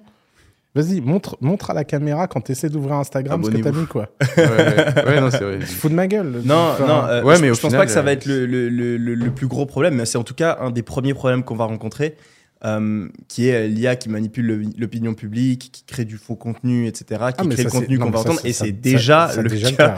Et euh, justement, on a les deux reçus sur Twitter une vidéo de nous qui a été traduite En en, anglais. anglais. Ouais. Et genre, c'est c'est nos timbres de voix. Ouais. Genre, j'avais l'impression, je me suis dit, putain, Yumi, tu parles bien anglais. J'étais moi. bon accent. So good. Genre, c'est ma voix, mais sans le mauvais accent français et qui choisit parfaitement les mots en anglais. Euh, donc, il va y avoir de la désinformation massive. On en Mm. avait déjà parlé, mais ben ouais, si tu peux me faire dire des trucs en anglais, tu peux me faire dire n'importe quoi. Et ensuite, on ne sait pas qui a dit quoi. euh, et le gros problème qu'il y a là-dedans, en fait, c'est déjà ce qui avait été utilisé lors des élections avec le scandale de Cambridge Analytica, etc. C'est que les gens ont envie d'entendre quelque chose. Mm. tu as envie de diaboliser le camp opposé. Et donc, si t'aimes pas Trump, Mmh. quand t'entends. Trump qui dit une dinguerie raciste, Mm. sexiste, etc., tu le Ah, crois par défaut. Et donc, quand t'as des IA qui vont faire des deepfakes, qui te font entendre exactement les pires choses que tu penses que le parti adverse Mm. pense, tu vas même pas remettre en cause la chose. Non, mais ça, c'est sûr que la signature numérique des contenus, Ouais. il va falloir qu'elle arrive. Mais ça va, être, ça va, c'est pas un problème technique très compliqué. Il faut juste que quelqu'un fasse un design simple. Et, Mais là, il y a euh, WorldCoin qui sort, euh, qui, euh, qui veut résoudre ce problème-là. C'est quoi? Notre boîte de Sam Altman, Il fait les... il fait le, Les problèmes et les le- solutions. Les problèmes et les solutions. Euh, c'est l'authentification crypto de tous les humains sur Terre. Avec un système des d'ordre. gens qui vont pas aimer. Ouais, on va voir. On va voir. euh.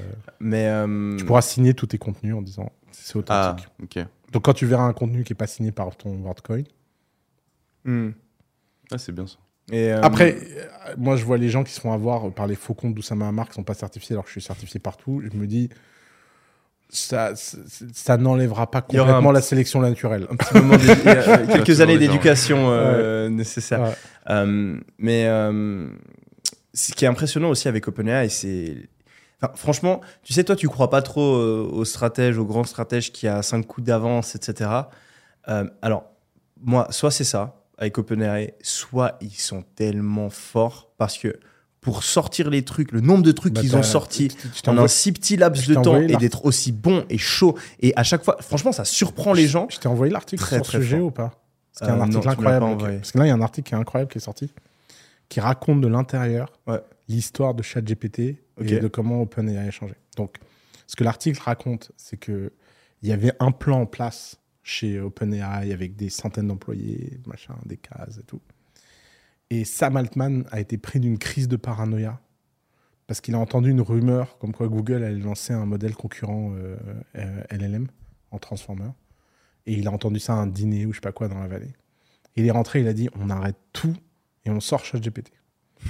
Et les mecs ont dit mais on n'est pas prêt, on n'a pas le truc, ce sera pour GPT-5, machin, c'est le plan, regarde la stratégie qu'on a, le truc qu'on a. Le mec a dit vous, rien à foutre, on sort maintenant. Et il s'est aliéné énormément d'employés. Il y a eu des démissions, des machins, des trucs. L'article est fascinant, je te l'enverrai. Et, euh, et donc, euh, bah, c'est la preuve qu'encore une fois, euh, les grands stratèges, leur grande force surtout, c'est la réaction. quoi. Ouais. Mais, mais du Tu coup, ça se voit qu'ils avaient prévu et qu'ils avaient Mm. prévu plein de trucs parce que tu as ChatGPT qui sort, euh, GPT-4 derrière, Mm. les plugins. Les plugins, c'est ouf. hein. Ouais, ouais, c'est ouf. C'est un move de ouf. ouais, Et à chaque fois, ils surprennent. Et à chaque fois, je sais pas, moi, je l'avais pas anticipé, tu vois. Bah, les plugins, ils ont commencé à travailler dessus euh, trois semaines après le lancement de ChatGPT en mode euh, c'est un mec qui leur a donné une idée sur Twitter. Et ils, sont, ah, ils sont trop chauds. Pour quoi réagir aussi des- vite. des Et c'est bien intégré. C'est Mm. bah, en fait, bah, ChatGPT, et t'en avais parlé. euh, tu disais qu'il peut pas, euh, enfin, il peut juste écrire, il peut pas vraiment agir. Mm. Bah, maintenant, ChatGPT, il peut agir parce qu'il il est connecté via une API, via des Ah. plugins, Mm. à plein d'autres applications. Donc, il peut te booker un vol, il peut te booker Mm. une chambre, il peut faire des calculs avec Wolfram Alpha. Et, et- et- et demain, euh, ben, c'est possible qu'il y ait autant de plugins qui adaptent sur l'App Store et que donc, euh, ben, ChatGPT, ce soit euh, Le back-end universel. ouais. voilà, et que, en fait, tu n'utilises plus ton téléphone, tu n'utilises plus Internet, tu utilises juste ChatGPT. À chaque fois que tu as besoin de quelque chose, tu l'écris ou même tu le dis. Mm. C'est ouf. Comme si Internet avait été un, un vaste brouillon Ça a changé Coll- complètement l'UX euh, d'utilisation d'Internet. collectif. C'est ouf. Ouais. J'ai fait euh, des recherches et j'ai vu qu'il y avait une étude de Goldman Sachs qui euh, a répertorié les emplois qui seront le plus touchés et remplacés par euh, les IA génératives comme ChatGPT. Vous voulez savoir lesquels c'est ou pas et réagir dessus? Vas-y, ouais. Euh, du coup, il y aurait les deux tiers des emplois actuels qui pourraient être affectés par les capacités d'automatisation des IA, notamment les professions administratives et juridiques qui seront les plus impactées avec des Ça, ça me fait, franchement, ça me fait plaisir. Ça me fait- Oh, mais comme ça me fait. Mais tu sais, la douille quand même d'un avocat qui te fait payer 3000 balles pour des CGV. Mm. Et, et, et c'est des putains d'escrocs. hein. C'est des putains d'escrocs. Parce que tous les mecs qui. Je suis désolé, je suis désolé. copains, là. Je suis désolé, mais dire à un mec qui veut lancer sa boutique e-commerce que oulala, tu vas te faire poursuivre en justice parce que en fait, tu as pris une CGV qui était un template et qu'il faut absolument que tu passes par mon cabinet d'avocat et que je vais te facturer 5000 balles, Ouais, c'est de la pure et dure arnaque. Et bah, moi, ça me faisait trop marrer. Et, C'est une et en arnaque fait, en plus en bande organisée. en bande organisée, l'État ont- leur donne le pouvoir avec la complexité La complexité. Ils sont inventé un langage. Ouais. Ils ont inventé un langage parce que aujourd'hui, tout le monde pense que si ton contrat il est pas il est pas écrit avec des mots compliqués qui font avocat, ton contrat ne fonctionne pas. Alors que c'est une énorme connerie. C'est quoi un contrat? C'est un accord entre deux personnes. Si on a envie maintenant, tu me loues euh, ton appart, j'ai envie de mettre, enfin c'est peut-être pas un meilleur exemple parce qu'il y, a- il y a des lois, etc. règles. Et il y a des règles, parce que le gouvernement fait partie du complot. Mais euh, si, je sais pas, tu as envie de, de vendre un truc un peu, tu te dis, ok, je te vends X pour cette somme, en échange, tu me donnes X, s'il y a ça qui se passe, on fait X, et c'est bon, c'est un contrat, c'est valide, ça tient. T'as pas besoin de mettre des mots compliqués. Et moi, ça m'a toujours choqué à chaque fois que voilà, je fais des partenariats avec euh, un mandataire ou je sais pas quoi. Bah, moi, je fais mon contrat, je l'écris moi-même, tran- tranquille. Je t'envoie, il y, a- il y a cinq lignes dans le contrat, c'est bon, signe, on est d'accord, il est où le problème?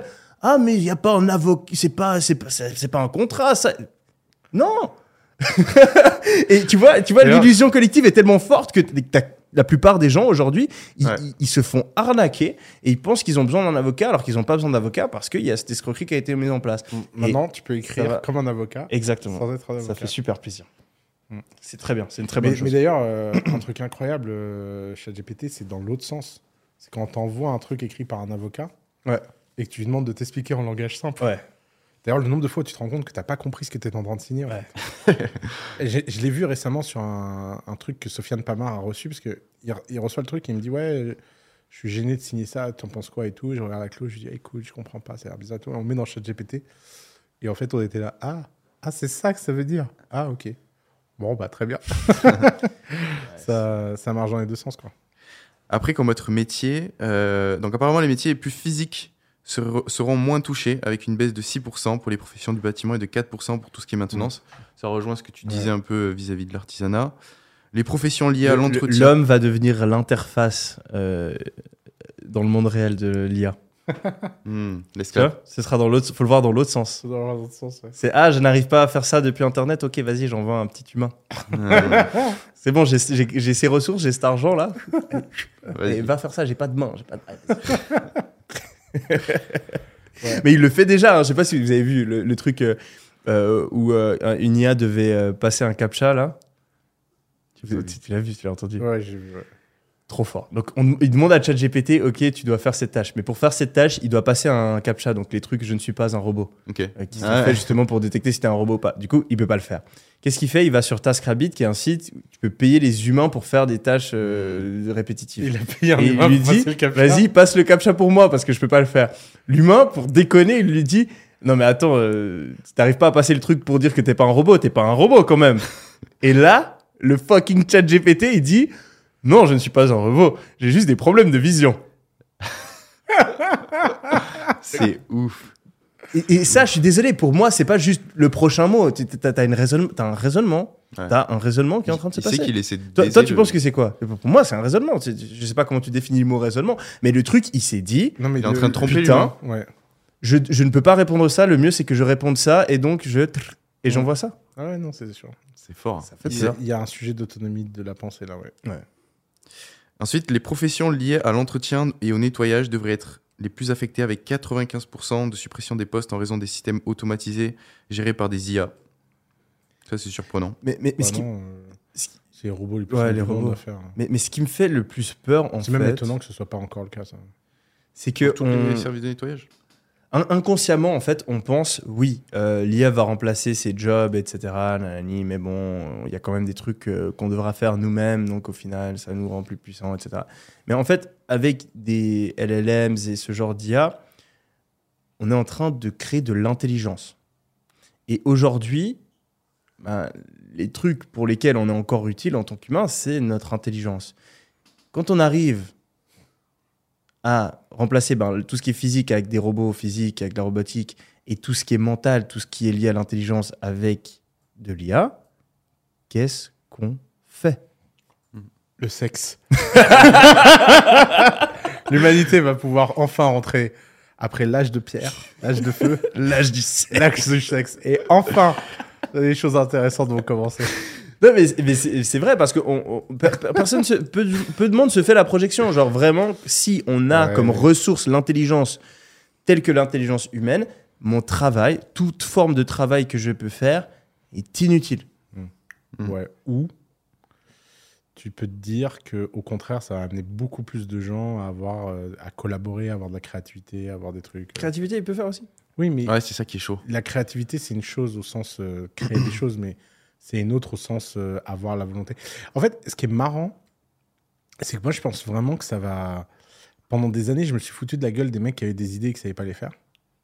Ouais.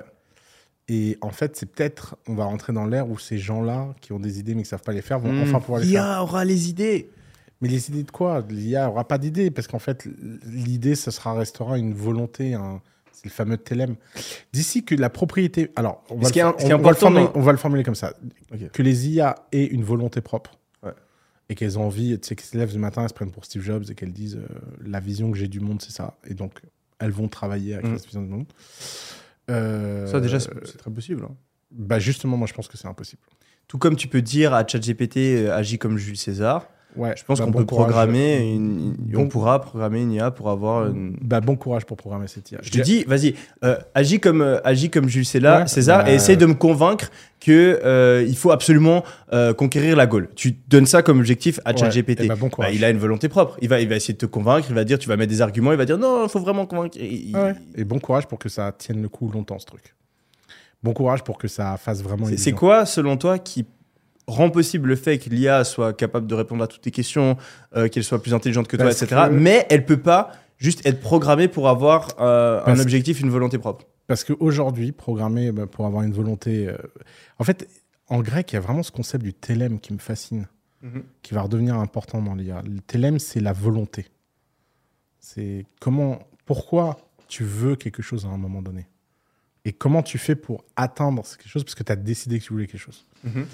Et moi, je pense que à l'heure actuelle, avec les ordinateurs euh, qu'on a et la puissance de calcul et, et, et ce qu'on va avoir dans les 10, 20, 30 ans, je ne suis, suis pas prophète à jamais, je ne sais pas si ça n'émergera jamais, mais avoir une propriété émergente de volonté, je ne sais pas pourquoi j'y crois pas du tout.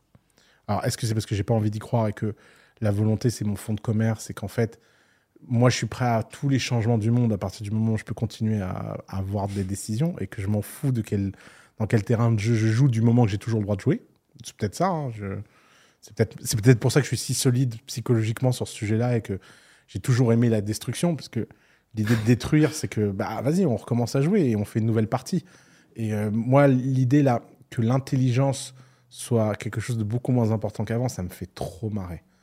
Moi, ça me fait trop marrer que des gens qui étaient tellement égotiques pour leur intelligence, d'un seul coup, là, putain. Un truc à la con. Je l'ai dit à notre communauté sur Business Pro. Dans Business Pro, on a plein de gens qui savent pas écrire français. Ils savent pas écrire. Mais déjà, quand ils posent des questions, Et même moi, ils- franchement, je sais pas écrire. tu vois, ils, ils savent pas écrire. toujours des fautes d'orthographe, moi. Non, mais là, c'est pas des fautes d'orthographe. on, a, on a des gens, tu comprends même pas leurs phrases sur les lives. Ouais. Bon. Ouais, oui, oui, oui. Mais ce qui est incroyable, c'est ce que je leur ai dit la dernière fois dans le live, à certains en question. Je leur ai dit, mais les gars, allez demander à ChatGPT d'écrire votre question. Ouais. On s'en fout. Vous n'avez plus besoin de subir le fait Ouais. que vous n'avez pas eu le bon endroit, le bon environnement. Le bon... Vous pouvez d'un seul coup effacer ça. Bam Et ça, c'est une réécriture des règles du jeu incroyable. C'est-à-dire que quand Rachid il va t'écrire et qu'en fait, il sait pas aligner trois mots, et que d'un seul coup, tu pourras pas le savoir, en fait. Et tu, tu, tu vas devoir lui rendre le service. non, mais c'est c'est hyper puissant. Et sauf, Ah, que, sauf que le mec là de cité qui sait pas écrire, lui, Ouais. de la volonté, il en a beaucoup.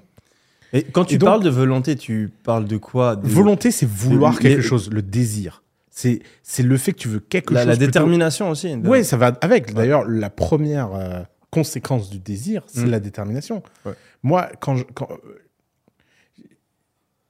Histoire. euh, Il y, a, il y a des années déjà, je jouais beaucoup à Age of Empire. Et un soir, un soir, je me retrouve à perdre contre, euh, contre euh, l'IA. Tu vois, on Ouais. était deux contre l'IA, on était en mode méga difficile, Ouais. et on perd. Et j'étais avec mon pote, mon meilleur ami, et je lui dis, il nous restait un paysan chacun. On s'était fait tout défoncer. et je lui dis, viens, on va reconstruire de zéro. Il me dit, mais non, on a perdu. Je dis, t'as un paysan, j'ai un paysan, on n'a pas perdu. Et on a été dans un coin de la carte et on a fait un tout petit fort avec une tour. On a pris les ressources. Et donc, il venait comme euh, exactement la même stratégie que les thermopiles dans 300. C'est-à-dire comme il y avait un, un pan de falaise comme ça, les, ces soldats à lui ne pouvaient rentrer que un par un. Et donc, on les butait systématiquement. Et on s'est reconstruit, reconstruit. La partie a duré 21 heures. Et au bout de 21 heures, on a gagné. Le sentiment que mon pote a eu ce jour-là, et le sentiment que j'ai eu ce jour-là, c'est que j'ai compris ce jour-là que dans la vie, jamais, jamais, jamais je perdrai. Non pas que je peux pas avoir des défaites perdre temporaires, je peux perdre des batailles, mais la guerre, celui qui la gagne, celui qui veut continuer à jouer. Et j'ai souvent dans ma vie été confronté à des gens qui voulaient moins jouer que moi. Mhm. Ils en ont marre au bout d'un moment. Ils ont envie de faire autre chose, machin. Et voilà, je suis là, avec mon petit soldat, et ma petite tour, et mon petit Thor, et mon petit machin, et mon petit tribu. Et en fait, ça, je vois pas, là, intellectuellement, Ouais. je ne vois même pas comment ça se reflète, ce truc-là, dans une IA. Ouais. Parce que l'IA, justement, elle est trop puissante, trop machin, elle peut tout faire, résultat, elle fait rien. Et en fait, cette IA générale qui va émerger et qui pensera tout et qui saura tout et machin, eh ben, elle n'aura pas le désir, elle Mm. n'aura pas la détermination, elle n'aura pas l'envie, la volonté. Et elle va s'associer à des gens, elle les transformera peut-être en agents. Peut-être que les agents du désir seront des gens très puissants dans ce monde-là parce que ils auront la capacité de créer des trucs immenses. Mais je vois pas comment l'humanité ne va pas aller à des frontières extraordinaires d'extension de la vie, euh, de- d'extension du voyage, voyage spatial, etc., autrement qu'en fusionnant avec une IA. Et je pense que la fusion avec l'IA, elle est beaucoup plus enthousiasmante qu'on imagine. Et on voit Mm. ça comme un truc, l'IA et nous, alors qu'en fait, c'est un truc où on va merger ensemble. Et Mm. la- la- le fait que l'IA va merger avec l'humanité et, euh, et que ça va venir rentrer tellement dans notre intimité dès l'enfance comme quelque chose de permanent dans notre conscience, avec des consciences hybrides, c'est hyper, hyper enthousiasmant. Hmm. Je pense que, en fait, pour toi, la volonté est si importante euh, parce que, en fait, tu l'utilises pour euh, définir la, la méritocratie Ouais, bien à sûr. ton échelle. Ouais. Donc, il y a des gens qui utilisent, euh, par exemple, leur intelligence Mm. pour définir la méritocratie. Ouais. Et ben, le fait que l'intelligence puisse être recréée par l'IA, ça Exactement. leur fait très peur. Exactement. Il y a des gens qui utilisent leur euh, talent physique, leur Ou leur force argent, physique, leur argent. Et à chaque fois que notre, euh, la, la- la ressource, la chose qu'on a, qu'on utilise pour définir notre importance et notre valeur personnelle, Exactement. se fait menacer, Ouais. on a peur. Et donc Exactement. je pense que tu as Ouais, peur que Bien sûr, mais la volonté qui t'a permis de faire la différence toute ta vie Ah, mais le jour où. puisse être annulée par de l'IA. Parce qu'en fait, je pense que demain, n'importe qui, si on a une IA, en fait, il aura juste à envoyer une commande dans l'IA, à dire je veux que tu te comportes comme ça. Et ensuite, l'IA, elle a justement une volonté ben, uniquement limitée par le prix eh de ben, l'électricité. tu vois. ben, ça, j'y crois pas. Tu, on verra. Mais j'ai envie de te dire que si c'est le cas, euh, franchement, C'est ça qui me fait peur, c'est qu'en fait, il n'y aura, Si- plus, si- si il y aura plus rien pour définir qui mérite et Si- qui mérite pas. dans si, société. si- si l'IA émerge au point où elle a de la volonté et elle est autonome, Et- Elle a une volonté qui est inculquée par n'importe quel humain, en fait. Ok, bah, très bien. Mais supposons que ce que tu dis est vrai, et moi je pense pas, mais supposons que ce soit vrai, euh, je crée le comité de destruction de et là, je change complètement de bord, et, et je peux te dire que l'IA, je vais la défoncer. Et s'il va falloir buter tous les ordi à la main, eh ben, je vais y aller comme dans Age of Empire, avec ma petite massue, et je vais devenir sacrément violent. Mais j'ai des raisons euh, théoriques et pratiques assez profondes euh, qui me font douter que c'est quelque chose que je connaîtrais dans ma vie. Un, autre truc par rapport à l'IA qui, est- qui est assez impressionnant, c'est la vitesse d'innovation qu'il y a en ce moment. Genre, Ah ouais, tous les jours, il y a des nouveaux tools, tous les jours, il y a l'IA qui s'améliore. Et vraiment, moi, j'ai le même sentiment que quand il y avait le boom sur euh, le Web3, les cryptos, etc. Je, je- je- je- je n'arrive pas, tu, tu peux même pas, genre, j'essaie de me sûr. mettre dans le truc et en fait, le- ce que tu as appris est, est déjà obsolète Mm. parce que c'est déjà. Et tu vois qu'il y a une machine qui est lancée et, et toi, es, en fait, tu, re- tu regardes et tu peux juste regarder. Ouais. Et- il y a tout- tous les trucs qui passent à côté de toi comme ça. Ouais. Ça, c'est, ça fait peur, mais c'est excitant parce que Ouais. tu sais qu'il y a, il y a trop d'opportunités en fait. Mmh. Non, mais ça, c'est ça arrive d'un coup. Ouais, On, on aborde encore un, un autre sujet avant de Euh, terminer. On a fait hier un gros moment là. Ouais, ouais, ouais, on a fait il y a un grand moment. Euh, moi, je propose une petite question. D'ailleurs, cette question elle va être parfaite pour vous, les gars. Parce que je vois que vous aimez bien vous friter. Je vois que vous aimez bien vous. vous... Se friter. Tu- T'as jamais vu, jamais été un repas de famille pour voir si c'est un vrai friteur. non, mais vous aimez bien, voilà, vous, vous challenger au niveau des croyances que vous avez. Et donc, c'est une question de Valentin. Euh, je vais la mettre en audio. Et donc elle va nous mettre en, en fight quoi. si je comprends bien. Non, non, non, la question, elle est, elle est, Elle est- vous allez voir. Ah, Vas-y, arrête, c'est ton. Alors déjà, merci pour le podcast, il est vraiment génial. Ma question concerne l'ego d'un entrepreneur. Vous avez un peu parlé de ça pendant le dernier podcast, mais vous n'êtes pas rentré dans les détails. Est-ce que l'ego, c'est une bonne chose ou une mauvaise chose pour un entrepreneur? Est-ce qu'un entrepreneur doit abandonner toute idée d'ego ou est-ce qu'au contraire, il faut renforcer son ego pour se dire qu'il faut qu'on soit meilleur que les autres et justement se battre? Alors déjà, premier point, euh, je sais pas ce que c'est son nom, mais merci parce que son audio, il a envoyé. Le mec, il était déter, il a fait un effort, il a enchaîné, pa, pa, pa, pa, pa, il a respecté le temps, Pas trop. notre temps, le temps des téléspectateurs. Donc c'est quoi son prénom? Valentin. Valentin. Valentin, bravo. Euh, je te laisse euh, la main. Enfoiré. Cadeau empoisonné. Ouais, cadeau empoisonné. Je sais pas trop ce que c'est l'ego, moi. Après, euh, je vois ce qu'on veut dire par euh, l'ego au sens, euh, tu vois, l'opinion de soi, machin, mais bon. Ce que je vois, c'est que si t'as pas d'ego, euh, bah tu fais rien, et si t'en as trop, euh, bah tu fais de la merde. Donc, comme toute chose, de bonne mesure et la sagesse. Et donc, euh, bah, il faut trouver le juste point. Il est où le juste milieu? J'en sais rien. Euh, je vois bien qu'il y a des mecs quand même qui ont un ego surdimensionné, euh, Steve Jobs, blabla, qui, mais qui est tellement positif et tellement enthousiasmant comme ego que ça fait plaisir, ça donne envie de suivre. Après, il y a des trucs où moi je suis toujours étonné quand les gens ont des, des crises d'ego sur des trucs où, euh, je sais pas, c'est comme si moi un jour je me levais et je me disais putain, franchement, je fais pas 1m90, ma vie est finie. Et il y a aucune chance que je fasse 1m90. Mm. Ce jeu il est passé. Mm. Et, et- et je me définis en tant que mec qui fait pas 1m90. Et donc tout dans ma vie, tu vois, genre je vois Yumi, je fais non toi c'est facile, tu fais plus d'un mètre 90. Puis euh, je, je vais à, je vais à la salle de sport, je dis ouais, pff, voilà, les mecs d'un mètre 90. Et, et ça c'est l'ego négatif euh, qui est trop bizarre. Et je sais pas d'où il vient. euh, moi c'est vrai que j'ai- quand même cette force mentale qui est que quand je peux pas jouer un jeu, j'invente un nouveau jeu. Euh, si à un moment donné, je sens que bah voilà la génétique ou je sais pas quoi ou l'éducation, ce que vous voulez, je sais pas trop d'où ça vient, mais ce que vous voulez pas en ma faveur, eh ben c'est pas grave, on va changer les règles, on va jouer à un nouveau jeu. Et, ça, je sais pas pourquoi les gens veulent toujours jouer au jeu dominant. Et d'ailleurs, ce jeu dominant, il est terrible parce que euh, quand j'étais plus jeune, le jeu dominant, c'était de faire des grandes écoles pour entrer en cabinet de conseil. Alors tous mes potes hein, qui sont rentrés en cabinet de conseil, sont dépressifs. Pas parce qu'ils sont en cabinet de conseil, mais parce qu'ils l'ont fait pour les mauvaises raisons. D'ailleurs, à l'inverse, les quelques personnes qui voulaient vraiment rentrer en cabinet de conseil sont devenues partenaires, elles sont super successful. euh, Il y a des gens très heureux en cabinet de conseil. C'est juste que ça a amené une armée de gens qui avaient rien à y faire. Et il y a un moment, le cabinet de conseil était plus cool, et donc maintenant, les gens qui y vont, bah, ils sont déter parce qu'ils doivent aller contre l'image des autres, etc. De ce point de vue-là, je suis un peu content que l'entrepreneuriat type start-up euh, est vraiment de moins en moins à la mode. Ça y est, on commence à re-rentrer dans la phase où c'est où euh, les entrepreneurs, c'est les nouveaux banquiers. Donc, quand tu es entrepreneur, il faut que tu ailles te battre contre le truc. Alors, ils sont tous en train de devenir entrepreneurs green pour, euh, pour être dans, dans, dans le truc. C'est bien qu'ils aillent, qu'ils, aillent, qu'ils aillent sauver notre planète. Merci beaucoup, les gars, je suis avec vous. Euh, mais bon, euh, c'est, assez cool. Et, et de ce point de vue-là, euh, je ne sais pas, les infopreneurs, les coachs, les machins, il y a quand même beaucoup, beaucoup de gens qui veulent former alors qu'ils n'ont jamais rien fait de leur vie. Ça, c'est un grand mystère pour moi. Mais bon, euh, pourquoi pas. En tout cas, eux, c'est sûr qu'ils vont être. sûr, non, mais c'est sûr qu'eux, ils vont être beaucoup moins cool, beaucoup plus rapidement, hein, parce que ça va pas tenir très longtemps. Euh, je- moi, je vois plein de gens de 20 ans qui lancent des formations. Euh, c'est pas comme s'ils avaient une histoire intéressante ou un truc. Non, ils ont, ils ont juste copié, machin. Bon, ça.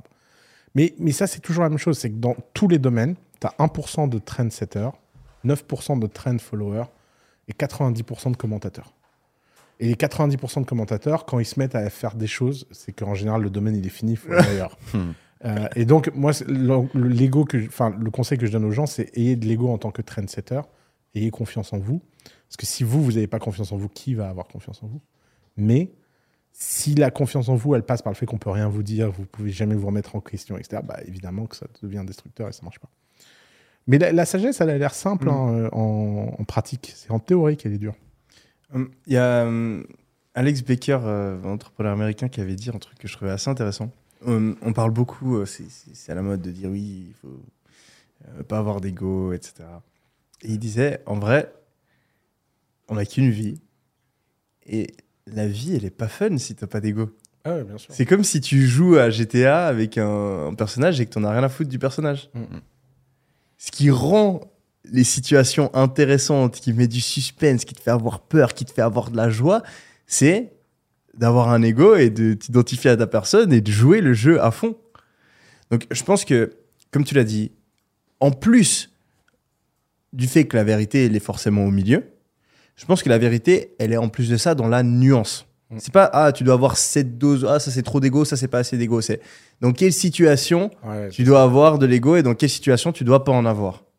Donc, si ton ego, c'est d'être susceptible quand on te fait une critique qui pourrait t'améliorer, à ce moment-là, faut pas avoir d'ego. ouais, faut sûr. être prêt à se remettre en question. Si ton ego, c'est de pas écouter les conseils qu'on te donne, à ce moment-là, faut se rappeler que les convictions, c'est des plus grands ennemis de la vérité que les mensonges, et faut être prêt à changer ton avis. Mais si ton ego, c'est pas te laisser marcher dessus quand on te dit que ton business va jamais marcher ou que t'es con pour faire ça parce que tu vas un petit peu à contre-courant pour la première fois de ta vie, et ben là, l'ego, il faut l'avoir. Exactement. Hmm. Et euh, c'est juste une question de, de- de- de- logique. Donc, c'est pas oui ou non, un entrepreneur doit avoir de l'ego, c'est juste dans certaines situations oui, dans certaines situations non. Hmm. Ouais. 100%. Ouais, là, je peux, je peux rien rajouter. hein, Vous avez tout dit, je pense. On est d'accord, on complète.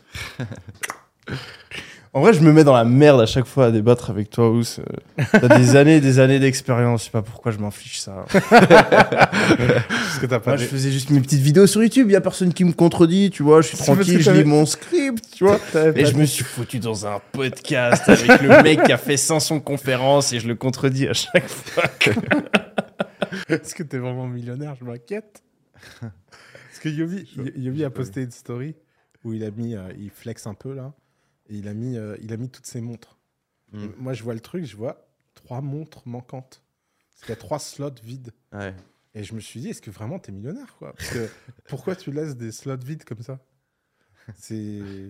Il y a une montre, c'est une montre Gucci, donc. euh, Alors le problème, c'est que moi, je n'y connais rien. mon père, il- mon père, il m'a envoyé ça. Attends, donc putain, tu imagines l'entourage que t'as? Moi, je me fous de ta gueule. Ton Bon. père, il se fout de ta gueule. Mon père, il, a fait un screenshot de la montre Gucci et il a fait Ouais, ça, c'est pas le même niveau que les autres. hein. non, j'ai fait une atrocité. En C'est pas vrai, bien- j'ai c'est fait une bien, atrocité. La première montre que j'ai achetée, Ouais. c'était une montre. D'ailleurs, j'en parle jamais. hein. Chaque fois quand je dis la première montre que j'ai achetée, je parle de ma Rolex. Là, Mhm. je l'ai même supprimée de ma mémoire. Euh, c'était une montre Gucci. En tant que Suisse, acheter une montre Gucci, C'est pas bien Gucci? c'est c'est- c'est- Gucci, c'est c'est des habits, quoi. Ah oui, C'est d'accord. pas une marque de montre. Qu'est-ce que j'en sais moi, C'est ouais, c'est un peu un faux pas. D'accord. Dans le monde de l'horlogerie, ce serait pas. Mm. c'est pas très- T'achètes beaucoup de montres bon, on fait des erreurs. Euh, là, je suis allé sur une petite shopping spree. Là, j'en ai acheté une, deux, trois, trois dans les, ouais, trois dans les deux dernières semaines. En tout cas, il faut en acheter trois de plus, frère. Ouais, parce que ouais, histoire d'être crédible quand même. parce que- Non, en fait, euh, bah, euh, j'aime bien les montres. Euh, et ben, c'est en quelque sorte un investissement. Après, je me fous toujours la gueule des gens qui disent ça parce que, franchement, t'achètes une montre, tu vas jamais la revendre. Moi, je sais très bien que, franchement, Non, à moins, à, moins, à moins que j'ai vraiment un gros problème, Ouais, je vais jamais revendre montres. Donc, Ouais. c'est pour ça que j'ai pas non plus abusé. Euh, ou par rapport à voilà l'argent que j'ai, l'argent que j'ai en montre, c'est- très très très peu parce que je le vois quand même plus comme une dépense qu'un investissement. Bien sûr. Mais tu sais, c'est j'étais frustré parce que j'avais que, que deux montres et tu portes tout le temps les mêmes et j'avais envie d'avoir un, un truc un peu Ça, plus gros. Et euh, du coup, voilà, je me suis fait plaisir. On, est, on est en bon moment en plus parce que j'ai failli acheter typiquement la Patek que je me suis acheté. euh, j'ai failli l'acheter il y a deux ans. C'est celle-là. Et euh, ouais, ouais c'est là. Euh, là, je l'ai acheté à 140. Devine combien elle coûtait il y a deux ans. Euh, 350 Et j'ai failli l'acheter à Comment tu fais 350. Ouais.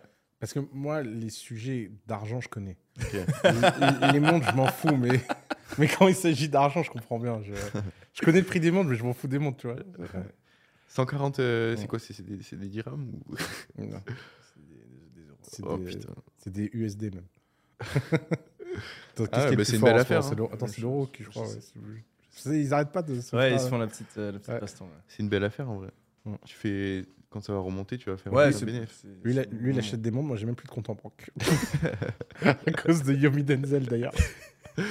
Eh, c'est toi qui gagne trop d'argent. Ouais, alors, euh, pour la petite histoire, euh, parce que j'en ai un peu parlé dans le podcast de la semaine dernière, mais c'est- ça devient pire en pire, cette histoire.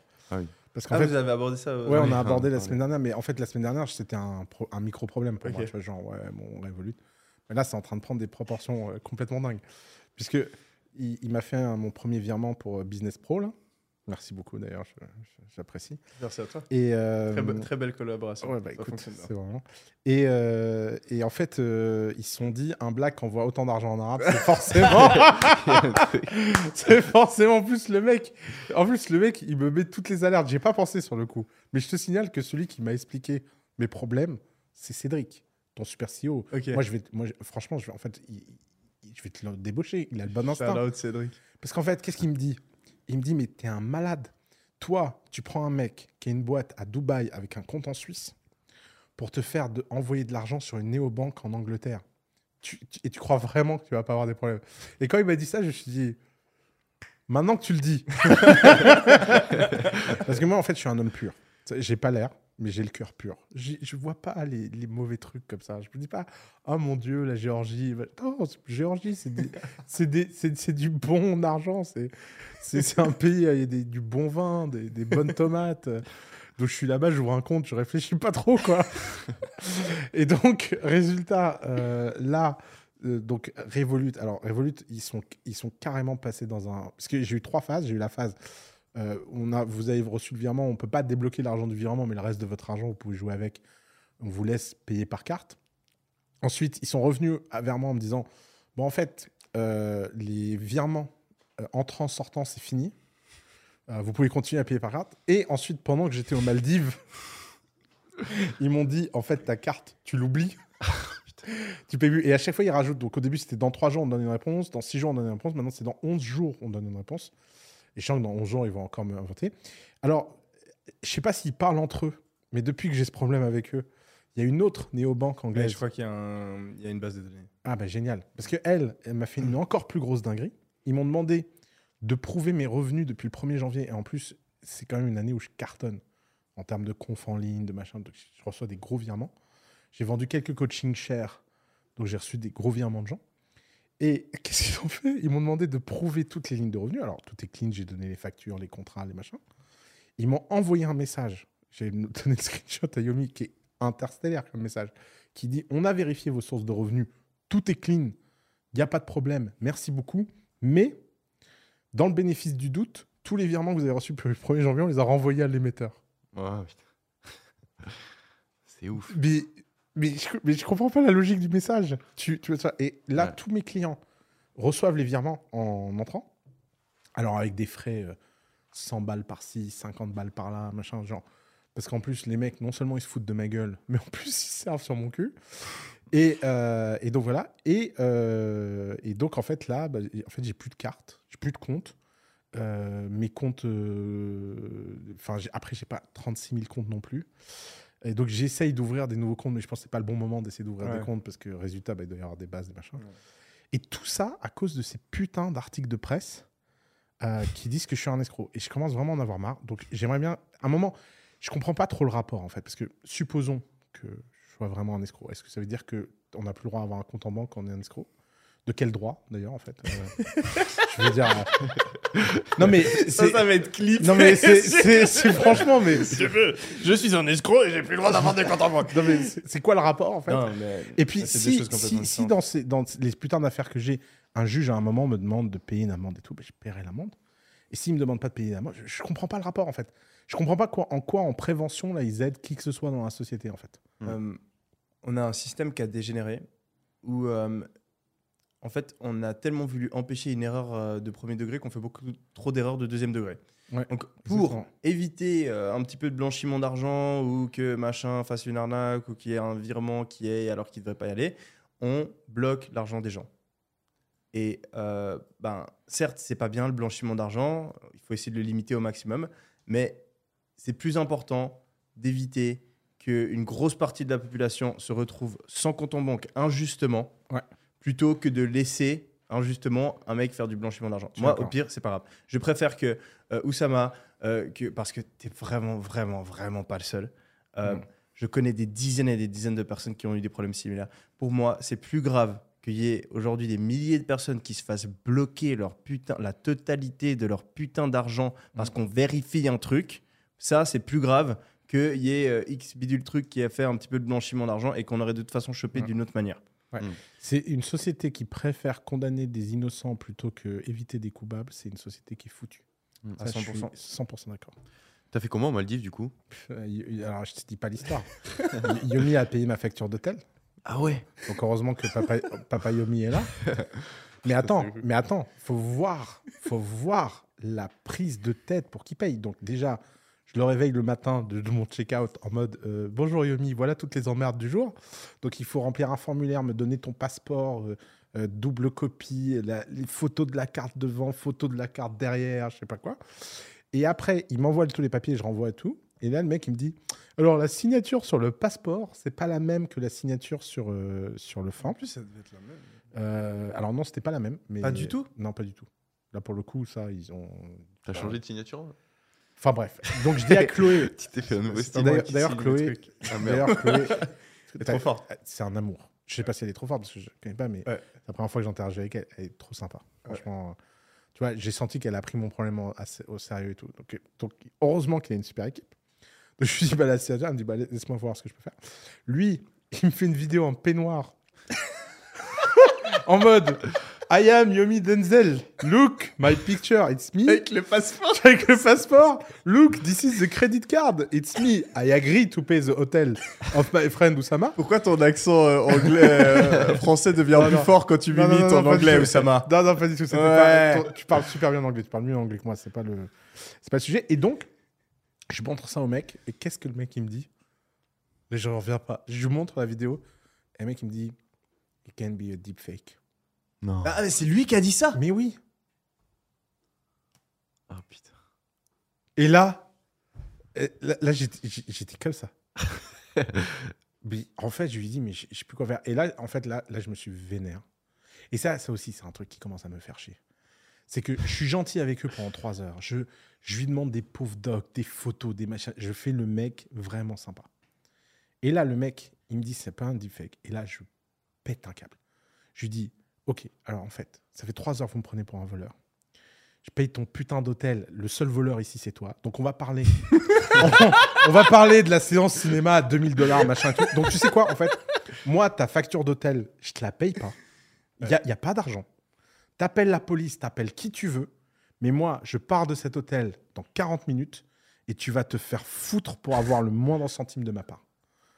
Non, but mister, don't be mad, blah, blah, blah. Cinq minutes après, it's good, we charge the card of Mr. Yomi, say thank you to you. et je me suis dit, trois trucs. Un, Quelle histoire. pourquoi, si je m'énerve, je suis plus un voleur? Non mais, non mais ça m'énerve trop. Ça Ouais. m'énerve trop que ça Euh, marche. euh, ouais. Je commence à en avoir ras-le-bol que ça marche. Ouais. Et pourquoi, quand je suis gentil avec toi et tout, tu me traites comme de la merde? Mm. Oui, alors machin, vas-y, redonne-moi. Oui, bah tiens, voilà ton formulaire, voilà ton signature, voilà le truc. Ah non, mais c'est pas bon. Ah, il faut ci, ah, il faut ça. Mais en fait, va te faire voir, quoi. Donc, euh, donc vraiment, ça m'a, ça m'a vraiment donné un mauvais goût sur le, Et on le a- truc. On a aussi un gros problème avec juste le système des cartes de crédit, hein, ça, ça illustre ça. Euh, Ah ouais, où non, les mais- cartes de crédit, en fait, euh, bah, tu peux faire un chargeback. Donc, c'est ultra courant que dans des hôtels, des restos, n'importe quel business, en fait. Euh, Mais même c'est- moi, je le vois sur mes business. C'est scandaleux que plus On peut, en fait, payer un truc et dire Ah non, en fait, c'est pas moi. On m'a volé ma carte. Tu sais que moi, Ou- j'ai des chargebacks sur Et- Better Colous. Bah, ouais. Et on, on te reprend tes thunes. C'est ouf ça. Et en fait, le, le business ne peut rien faire. Et c'est pour ça qu'ils sont parano, l'hôtel. Ouais. C'est parce qu'ils ont eu des clients qui sont venus, ils ont pris la suite présidentielle, ta ta ta ta ta ta. Ensuite, ils rentrent à la maison. Oui, en fait, je me suis fait voler ma carte, c'est pas la mienne. Ou euh, voilà. Et l'argent se fait retirer automatiquement, tu peux rien faire. Ah, à Miami, tu vas en de boîte de nuit. C'est trop drôle. Tu sais, t'as les serveuses euh, habi- habillées super sexy et tout. Et t'as une serveuse, elle a une GoPro ici. Et à chaque fois, tu viens, elle prend ta carte de crédit et elle prend ton- ta carte d'identité. Et elle te filme en train de signer en tenant ta carte de crédit que c'est bien toi qui es dans la boîte. Ouais. Et parce que bah, tu as des dizaines et Des dizaines de clients qui ouais. vont en boîte, ils prennent des tables à 10 000 balles et après, ils viennent. Ah, je me suis fait voler ma carte, c'est pas ma carte. Il y a plein de gens qui vont en profiter, je sens. De- Parce que moi, je connaissais pas du Ah tout. ouais, ça. c'est, ah, tu, peux, tu peux te mettre très bien. hein. Ouais. Tu peux te mettre très bien. Tu joues un jeu d'enjeu jusqu'au jour où Ouais. tu te fais choper, ça devient un match. Mais c'est insupportable. Il y a plein de systèmes. Ça, c'est un des trucs qui, euh, qui m'énerve beaucoup. C'est des, les process inefficaces dans la société qui se font Ah pas ouais, régler. ouais. C'est, le, je pense, le pire Mm. truc. Mm. Et euh, il y, a- ben, il y a des trucs. Quand, quand tu as un process inefficace qui se fait régler, ça me fait une sensation de bonheur qui est indescriptible. Typiquement, euh, on en a parlé euh, l'autre jour. euh, Il y a une euh, application Revolut maintenant qui te permet de remplir automatiquement les détails de, ca- de ta carte sur Internet et de créer une nouvelle carte, etc. Et c'est super économique, ça se fait en deux deux. À chaque fois que j'utilise l'application, je suis. Ouh, quel bonheur. Le Apple Pay, quand je l'ai découvert, Ah ouais. ouais. Ah ouais. tu sais, le délire de. Ah, je sorte ma carte. Et- à l'époque, il n'y avait même pas le a- sans contact. C'était avec le truc D'ailleurs, machin. grâce à Apple Pay, pas de chargeback. Ouais. Ça, c'est ouf. ça Parce ouf. que comme c'est euh, identification euh, visage, Ouais, euh, ah ouais. tu peux pas dire Ah bah, c'est pas moi qui ai payé. Ah Mhm. bah non. Eh bah, oui. ouais, d'ailleurs, Revolut, franchement, je vous aime. Vous êtes l'une des meilleures. En vrai, ils sont chauds. Ah, ah, c'est le seul problème. Mais je Ah, pense que le problème ne vient pas d'eux. Mais je sais que Le problème vient de la régulation. S'il C'est obligé. S'il vous plaît, je suis peut-être un client à risque, mais gardez-moi. Je vous aime trop. je fais passer tout le monde sur Revolut depuis des années. Je suis votre plus grand soutien. Pourquoi t'aimes autant cette banque?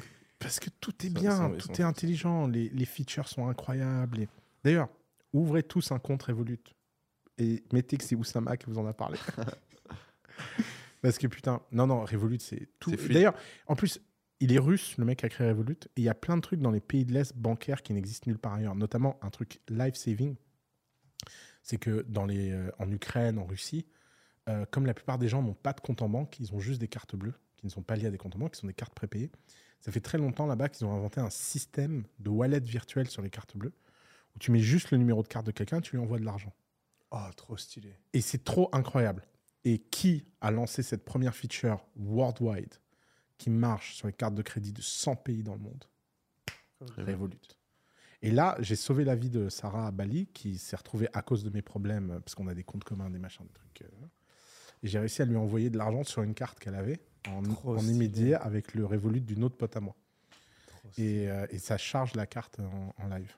Et donc, littéralement, tu es n'importe où dans le monde, ta carte, bam, elle est chargée virtuellement, tu peux payer. Et tu as le solde virtuel. Trop stylé. Ah ouais, Ouais. c'est stylé ça.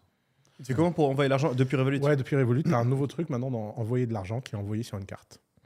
Et il- il- je crois qu'il y, a- il y a 100 pays dans lesquels ça marche. Donc, euh, je sais pas, ça ne peut pas marcher dans toutes les banques, toutes Ouais. les cartes, évidemment. Mais, mais ouais, Stylé. T'es chez Revolut aussi? Euh, Revolut, c'est la vie. Moi Mais aussi. je fais gaffe. Donc j'envoie à coup de 30 000, tu vois. Dis pas les chiffres. Dis pas les J'ai chiffres. pas, j'ai pas réfléchi. J'ai pas réfléchi. Quand je t'ai dit de faire le virement là, j'ai pas réfléchi. mais c'est, mais c'est vrai qu'il avait raison. hein. Genre, euh, il m'a dit, mais t'imagines le nombre de flags Ouais. Compte en Suisse, Banque Dubaï. Mais puis il y en a marre. Et En pourquoi fait, il y aurait mais, des flags mais, ouais, sérieusement, c'est- mais, fuck mais, it, mais- mais mec. merci. Genre, Il y en a marre. Il y en a marre que Dubaï soit dé- soi-disant un flag alors que franchement, genre la première plateforme de blanchiment du monde, c'est les US. Faut arrêter de se foutre de Mais notre gueule. oui. Et pendant ce temps-là, alors moi, en plus à la maison, là, Et on- on- j'ai beaucoup de gens jeunes en ce moment à la maison. Ouais. Il y en a un qui m'a raconté un truc, ça m'a trop vénère. Donc, je sais pas si je dois raconter ça. Genre, il, il veut me donner des conseils, tu vois. Donc il vient me voir, il me dit, euh, tu sais, moi, j'ai trouvé une solution pour les comptes en banque. J'ai remarqué qu'en fait, euh, le meilleur moyen de ne pas se faire bloquer son compte, c'était d'ouvrir plein de comptes au nom de boîtes qui n'existent pas parce qu'ils vérifient jamais que les boîtes existent. Et comme ça, j'ouvre plein de boîtes et je passe de boîte en boîte euh, en dessous de 60 000 euros. C'est complètement con cette histoire. Et je me suis dit, mais en fait, euh, c'est le problème de tous ces systèmes soi-disant anti-blanchiment. Il y a toujours un mec plus malin que toi. Bah oui, en fait, c'est ce que j'allais dire. C'est tu crois vraiment que bloquer le compte et demander un justificatif, une Ouais. facture de où vient l'argent, ouais, ça va empêcher le mec de blanchir son argent ouais. Vous connaissez Photoshop. Insupportable. Et toi, et toi, t'es le mec honnête qui, sait pas quoi envoyer Mais, quand je mais suis- c'est abusé. Ouais. C'est comme moi à l'époque du Covid, la seule fois, parce que j'ai j'ai truqué des tests Covid pour prendre l'avion, la seule fois où je me suis fait niquer, c'est quand j'avais un vrai test Covid. Ah ouais, putain. J'ai eu pour- parce que j'a- j'avais pas le Covid et à chaque fois tu as besoin d'un test en anglais, etc. J'ai mon test, il était en français et du coup je dois l'avoir en anglais. Donc qu'est-ce que je fais? Bah, Je prends le test en anglais d'un ami, je rajoute ma signature, etc. Je, sais que j'ai fait le test, je sais que j'ai pas le Covid, c'est juste que je l'ai pas dans la bonne langue, tu vois. Et ça passe. À chaque fois ça passe. Parce que je savais le test parfait pour prendre l'avion sans me faire chier. Une fois, euh, je, je sais plus dans quel pays c'était, j'ai le bon test, machin, je, je vais dans le bon pays, ta ta ta ta ta. Et j'arrive, et il n'y avait pas écrit PC, c'était quoi? CT Ouais, PCR Il n'y avait ouais. pas le CT Et Ouais. j'ai failli louper mon vol. J'ai dû courir dans tout l'aéroport euh, j'ai jamais couru comme ça et j'ai chopé mon vol euh, genre avec la petite voiturette qui m'amène euh, jusqu'à l'avion quoi. Oh. Alors que voilà, donc, donc souvent en fait, et, et c'est c'est ce Ouais. qu'on disait avant, c'est les gens qui sont honnêtes qui se font niquer. D'ailleurs, dans la bonne blague, parce que tu parles des justificatifs, machin, les mecs, ils me demandent le justificatif de ton paiement. Mm. Donc, qu'est-ce que j'envoie? Notre contrat. Mm. Tout à l'heure, tu disais, j'aime bien, j'aime bien écrire les contrats. C'est que le mec m'a dit que c'est un faux. C'est énorme ça. Il m'a dit, c'est pas possible qu'avec des montants pareils, ce soit ça le contrat. Les contrats. En plus, en plus, t'imagines le contrat Diomi, contrat en français entre une boîte euh, en Angleterre et, un, et une boîte à Dubaï. C'est énorme, c'est Écrit- le circle. Et, écrit, écrit, machin. Et le mec, il me dit, le mec littéralement me dit, non, mais c'est pas possible que ce soit vrai. Ah, c'est trop drôle. C'est c'est pas la bonne langue, puis c'est puis c'est écrit enfin par un enfant de 12 ans, quoi. vois. trop drôle. C'est trop marrant. Alors que moi, quand j'ai vu le contrat Diomi, j'avoue, j'ai trouvé ça génial. Je me suis dit, enfin, C'est cool. Mais ouais, enfin, un tout le monde comprend, voilà. mais c'est merci. Mais bien sûr. Et en plus, la loi, elle est de ton côté. Un contrat, ça n'a pas besoin d'être écrit. Ah, de bien sûr. compliquée, ouais. Il n'y a aucune loi qui dit les contrats doivent être écrits dans un langage compliqué. je pense que le, je pense que à cause de ChatGPT, le lobby du Ah oui, gouvernement, ça va, ça va, ça Ouais. va, ça tu vas va voir, ils vont nous sortir un truc du genre, il faut passer en détecteur IA les contrats. Et que si une IA a écrit le contrat, alors elle n'est pas valide parce que les avocats, ils ont besoin Je pense qu'on va arriver à ce niveau d'absurdité? Ah bah là, moi, je pense qu'en Europe, on est bien parti. hein. La loi IA, la européenne, elle est... C'est de la folie furieuse. hein. En plus, le mec, là, Thierry Breton, là, il va à la télé, il fait le malin, il fait le cake. Oui, on est le pays qui a sorti la législation anti-IA la plus rapide au monde. Il dit ça. Je, je- je- je suis en mode, mais, Ouais. mais t'es fier de quoi, frère? Enfin, Faut arrêter d'être fier de ça. Faut en- faudra en avoir honte. Hmm. Faudrait dire, bon, on n'a pas réussi à faire d'IA, donc... euh, Bon, après, après c'est bien de, je pense, de mettre des limites à l'IA, mais non, mais comment, comment les enfin, il va falloir des années pour comprendre. Une bonne législation, ça va trop vite. C'est ça Mais qui oui, est ça. ça. Bah, il faut juste assumer que ça va trop vite, c'est pas grave. C'est tous les En étapes fait, du en fait, c'est Après- toujours ce problème des États qui veulent faire croire à tout le monde qu'ils ont réponse à tout, sur tout, le temps, qu'ils peuvent nous protéger, qu'il n'y a pas de risque, que personne va se faire arnaquer, que personne va perdre d'argent, que personne va. En fait, la vie, elle est dangereuse, ça fait partie du jeu et c'est pas grave.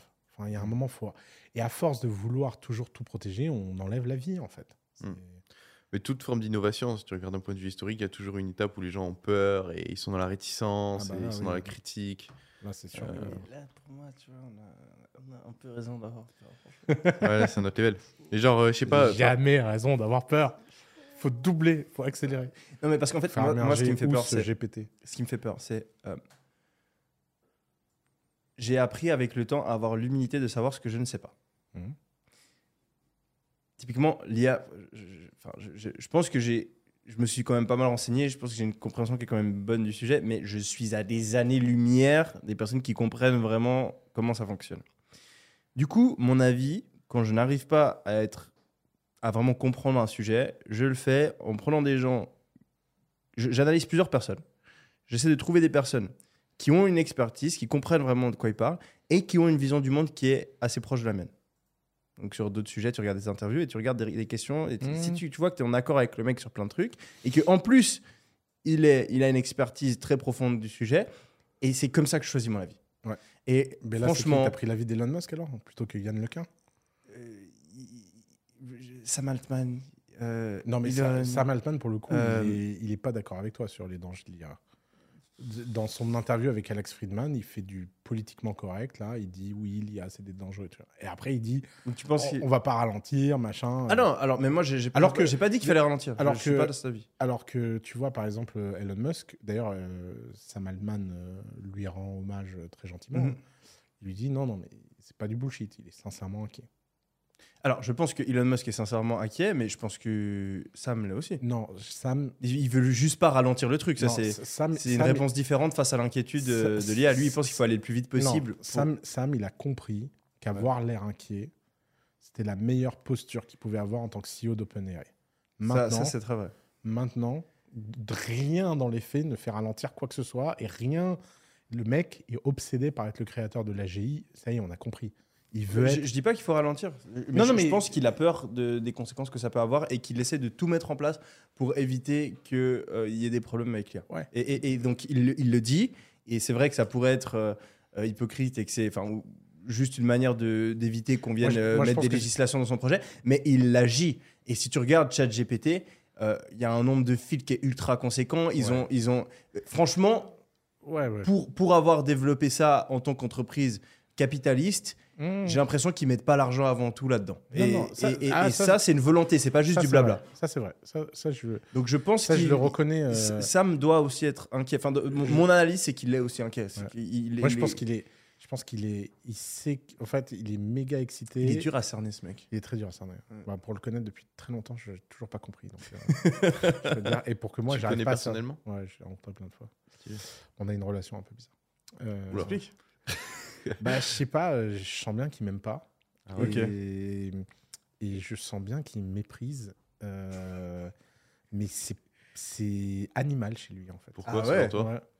Bah, je sais pas, on s'est vu plein de fois dans le cadre de The Family, Y Combinator et tout. Je, je pense que pour lui, je, repré- enfin, je suis un bullshitter. Quoi. Je- Ah ouais. je- ouais, je sens bien euh, comme ça. Ouais. Et, et j'avoue que moi, euh, j'ai toujours une opinion de lui hyper admirative. De... C'est un esprit supérieur. Quand je disais tout à l'heure, il y a des gens, ils sont bénis par la grâce. et tout. Il en fait partie. Ouais, il en fait partie. Ça, il y a Mm. pas de... C'est un Je- alien. Je me mets pas dans cette C'est une IA. je me mets pas dans cette catégorie. Maintenant, euh, je trouve qu'il il, il a l'hypocrisie facile. Euh, je moi, je l'ai pris en flagrant délit d'hypocrisie plein de fois. Donc, euh. J'ai été dans des situations, notamment, il y a une situation euh, hyper euh, célèbre à YC qui lui a valu euh, pas mal de- d'emmerdes où, où il, a, il a dit quelque chose en public et il a fait l'inverse en privé. Et cette bonne guerre, franchement, je, je comprends. Je comprends les gens qui sont hypocrites pour réussir dans la vie parce que Ça marche. ça marche super bien. et voilà. Bon, moi, j'y arrive pas. Je- à chaque fois, moi, j'ai une espèce de. Moi aussi. Mais, euh, mais, mais je vais pas lui reprocher ça parce que ça lui a réussi bien mieux qu'à moi. hein. De toute façon, moi, si j'avais eu le pouvoir d'être un peu plus hypocrite dans ma vie, mais putain, la- la- la réputation, c'est c'est Ouais, le reflet premier de ta capacité à être un bon hypocrite. Ouais, je sais, ouais, exactement. Ouais. Franchement, c'est pour ça que Ouais. en général, les personnes qui ont une réputation un peu sulfureuse, c'est- what the fuck ce que tu viens de dire. Bah c'est oui. tellement vrai, j'y avais jamais pensé. bah oui, à 100%. Ah, mais là, tu viens si me t'as une bonne réputation, le t'es un bon hypocrite. Et moi, j'ai- deux manières de voir ça. Parce que je me suis toujours dit, euh, je n'ai pas encore décidé de comment le voir. Parce que c'est facile quand tu perds un jeu euh, de te dire ah oui, mais c'est parce que j'ai des meilleures valeurs, j'ai Ouais. raison, etc. Donc, ben, est-ce que si aujourd'hui tu as une mauvaise réputation, c'est parce que tu as des vraies valeurs, tu es un vrai mec et tu as vraiment fait ce qu'il fallait, Mhm. euh, ce que tu pensais, ou est-ce que c'est que tu juste pas bon au jeu de l'hypocrisie? Bah, c'est sans doute les deux. hein. et moi, moi, j'ai jamais été bon au jeu de l'hypocrisie. Ouais. Je, je- je- genre, même dans, depuis que je suis gamin, genre, tu vois, genre, euh, dans, ma ouais. classe ou au lycée ou à l'uni, tu vois, genre, j'ai toujours eu mes potes ou on est potes, mais si tu demandes l'avis euh, général des gens, bon, en général, j'ai pas, pas de gens qui me détestent, mais j'ai jamais été genre le mec que tout le monde kiffe, tu vois. genre. Ouais. Et alors que, et, et j'ai essayé, franchement, j'ai essayé. Genre quand j'étais, euh, je pense au lycée, ouais, je pense au lycée, c'est là où j'ai le plus eu envie d'être aimé, d'être euh, apprécié de plein de gens. Euh, je, je- je voyais des, des potes qui arrivaient à ce jeu beaucoup mieux que moi. Genre, tu vois, te faire élire comme délégué de classe, ce genre de truc, j'ai jamais été bon là-dedans. Mm. Euh, et j'ai pourtant essayé. Donc je pense que c'est pas un truc où je suis bon. Mm. Et euh, du coup, je me réconforte en me disant que le- T'as des valeurs. C'est pas hypocrite. c'est c'est pas, c'est à cause de mes valeurs.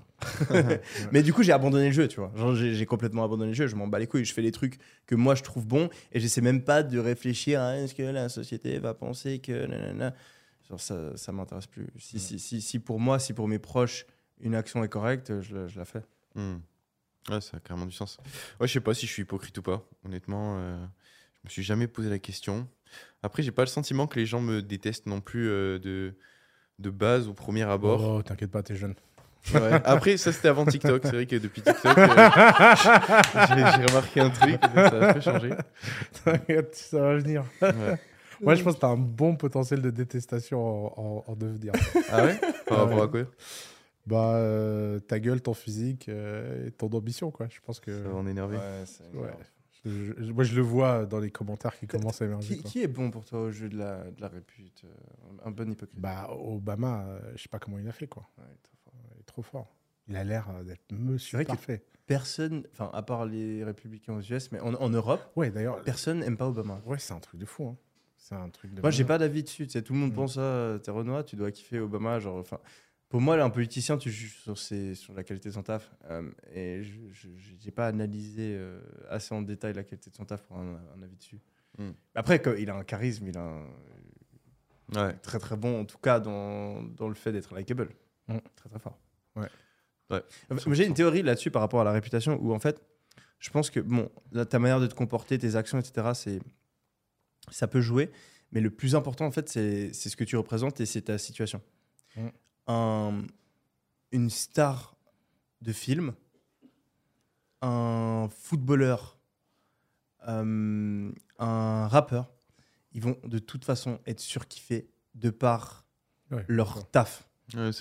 Alors que euh, un mec, euh, un politicien, euh, un. euh, je sais pas, qu'est-ce qu'il y a comme truc que les gens aiment pas?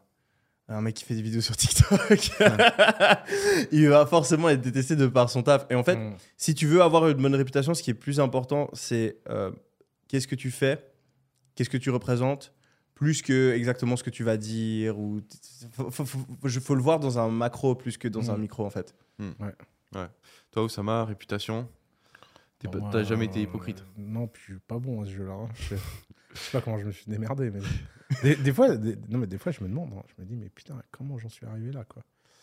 Euh, en plus quand je vois les histoires qu'ils ont spinées sur moi des fois, genre euh, t'as un problème avec le. Parce qu'après, souvent, malheureusement, on- bon, après, c'est un tout, mais le, le- ce que les journalistes écrivent, c'est assez important pour définir la réputation de quelqu'un, Ouais. la référence du truc. Et ce qui est ultra dommage, c'est que. Et moi, j'ai eu longtemps euh, un certain dédain pour les journalistes parce que, enfin, pour être des hypocrites, alors eux, c'est le niveau ultime de Ah, laisse l'hypocrisie, genre, c'est le journalisme, quoi. Ouais. Mais en fait, au final, tu te rends compte que c'est pas leur faute, c'est le système ouais, qui est mal sûr, foutu parce que les gens ont envie d'entendre une certaine chose et les gens cliquent sur un certain type d'article Mm. et donc tu dois, si tu as envie de réussir ta carrière en tant que journaliste, mentir, transformer la vérité, écrire des trucs que les gens ont envie d'entendre. Ouais. Et je pense que tu as énormément de journalistes qui, au final, euh, détestent que ce soit le cas aussi. Mhm. Tu sais, c'est le youtubeur qui a envie de faire des vidéos, il parle d'un truc, puis après il se rend compte, tu as le petit classement sur YouTube et tu te rends compte que c'est certaines vidéos qui fonctionnent mieux, puis après, bah, au final, ta chaîne, elle ressemble à MrBeast alors que de base, tu voulais parler de philosophie, tu vois. Ouais. Euh, et je pense que tu as énormément de journalistes qui, enfin, ils arrivent la première année, tu vois, ils écrivent des, des magnifiques articles sur un sujet qui les passionne. Et puis, ben, au final, ils sont fout. pas appréciés dans leur cercle social. Euh, leur patron leur dit qu'ils ont fait de la merde. Il y a personne qui lit, personne qui commente. Et puis, ben, tout d'un coup, ils font un article sensa- sensa- à sensation sur un sujet euh, que tout le monde a envie d'entendre. Et là, ils sont acclamés. C'est important pour vous d'être aimé. Et, euh, Yomi, toi, t'es quand, même, t'es quand même bien aimé par ton audience, de manière générale. Bon, c'est vrai que t'as des détracteurs aussi. Non, mais attends, ton audience, elle t'aime toujours, non? Par Ouais. définition. Comment ça? Je comprends pas là. Non, c'est vrai, c'est, vrai Ouais, que par définition. ouais. Mais toi, où ça... et toi, mais ton audience, elle toi, où ça va t'en as quelques-uns qui. Ouais. Ah oui. Gueule, il a des fans. Moi, des- il- y a des gens qui m'ont envoyé des photos de Kalachnikov en me disant Tu me dis quand, tu me dis où, et j'y vais. hein. et je leur dis Efface ce message. tu vas nulle part, jamais. C'est quoi les répercussions que ça a sur votre vie euh, J'ai plus de compte en banque. Non. Non, mais genre euh, le fait de savoir que vous êtes aimé ou pas forcément. Non, mais moi, ça, ça fait longtemps que je m'en fous. J'ai passé, j'ai passé le dernier stade de ça. J'essaie toujours de me. D'ailleurs, jamais, jamais, jamais, je suis tombé sur un mec sur Internet qui avait une opinion de moi et ça m'a touché parce que jamais je me suis dit ah putain c'est un mec j'ai envie d'être pote avec lui. quoi. Mm. C'est quand même, euh, je veux dire, euh, encore une fois, hein, je peux le répéter mille fois, hein, mais mes haters, euh, pff, on n'a rien à se raconter quoi. D'ailleurs, Ouais. je pense qu'au fond, euh, ils sentent mon, mon indifférence et mon mépris. C'est pour ça Mm. que mes haters sont si violents d'ailleurs. Mm. Et l'effet de masse, ça te fait pas du mal? Bah, peut- de toute façon, comme j'ai l'habitude d'avoir raison contre tout le monde, euh, Mm. ce sera pas la, ce sera pas la première fois où j'ai raison sur moi-même contre tout le monde. quoi. Ouais, c'est vrai. Mais euh, moi, je, moi, je me suis toujours pas posé un, j'ai toujours pas un avis défini là-dessus. Euh, L'importance de la réputation à tes yeux? Non, mais ça, Bon, c'est toujours important. il y a Ouais, toujours... Mais c'est mieux d'avoir une bonne réputation qu'une Bien sûr. mauvaise. Mais Bien après, sûr, mais à quel point j'en ai quelque quoi. chose à foutre en fait. C'est, je sais, je, je, pas défini. Euh, c'est une question que je me pose, franchement. après, euh, moi, ce qui me rassure, c'est que ça n'a aucun impact business. Ouais. Ça, c'est Ah, non, mais, j'ai même j'irai plus loin. Euh, bon, toi, tu as eu l'extrême là, du Ouais. compte en banque, mais ça n'a aucun impact business, mais ça a aussi aucun impact dans la vie. Ouais, bien sûr. Euh, ben, tu vois, genre, moi, faut- je pense que la plupart, enfin, c'est très dur de jauger une réputation, mais je pense pas que j'ai une réputation horrible, je pense pas que j'ai la meilleure des réputations non plus. Il y a beaucoup de gens qui adorent ce que je fais, il y a beaucoup de gens qui kiffent pas ce que je fais. Euh, mais je n'ai jamais, dans la vie réelle, été confronté à quelqu'un qui me dit une seule chose négative ou Mm, qui a une action négative envers moi Pareil, ouais. alors que j'ai reçu des milliers, je pense, de messages euh, négatifs. Et donc, pour moi, je vois la critique sur les réseaux comme un mec qui te critique dans un lobby de Call of Duty. Les Et fameux. ceux qui ont joué, vous savez ce que c'est. Le lobby de MW2 en 2012, c'est très, très, très, très, très, très violent. Ah ouais. C'est fun and games. Mmh. C'est- un monde virtuel. Le, le- le TikTok, le YouTube, c'est un monde virtuel. Et euh, bah, c'est un monde virtuel que tu peux utiliser pour gagner énormément d'argent, pour faire des trucs qui font kiffer, pour partager des choses incroyables avec des personnes. Mais heureusement, enfin malheureusement et heureusement, c'est un monde qui va amplifier les émotions, qui va faire parler euh, négativement beaucoup de personnes, alors que dans la vie réelle, c'est tout autre. Ouais. Et euh, c'est un truc aussi qui freine beaucoup de monde. Mm.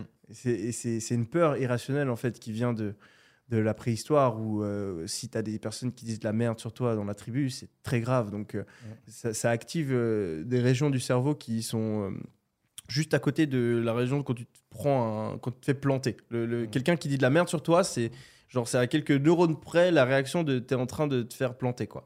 Donc c'est viscéral dans le cerveau humain d'avoir peur qu'on porte atteinte à notre réputation.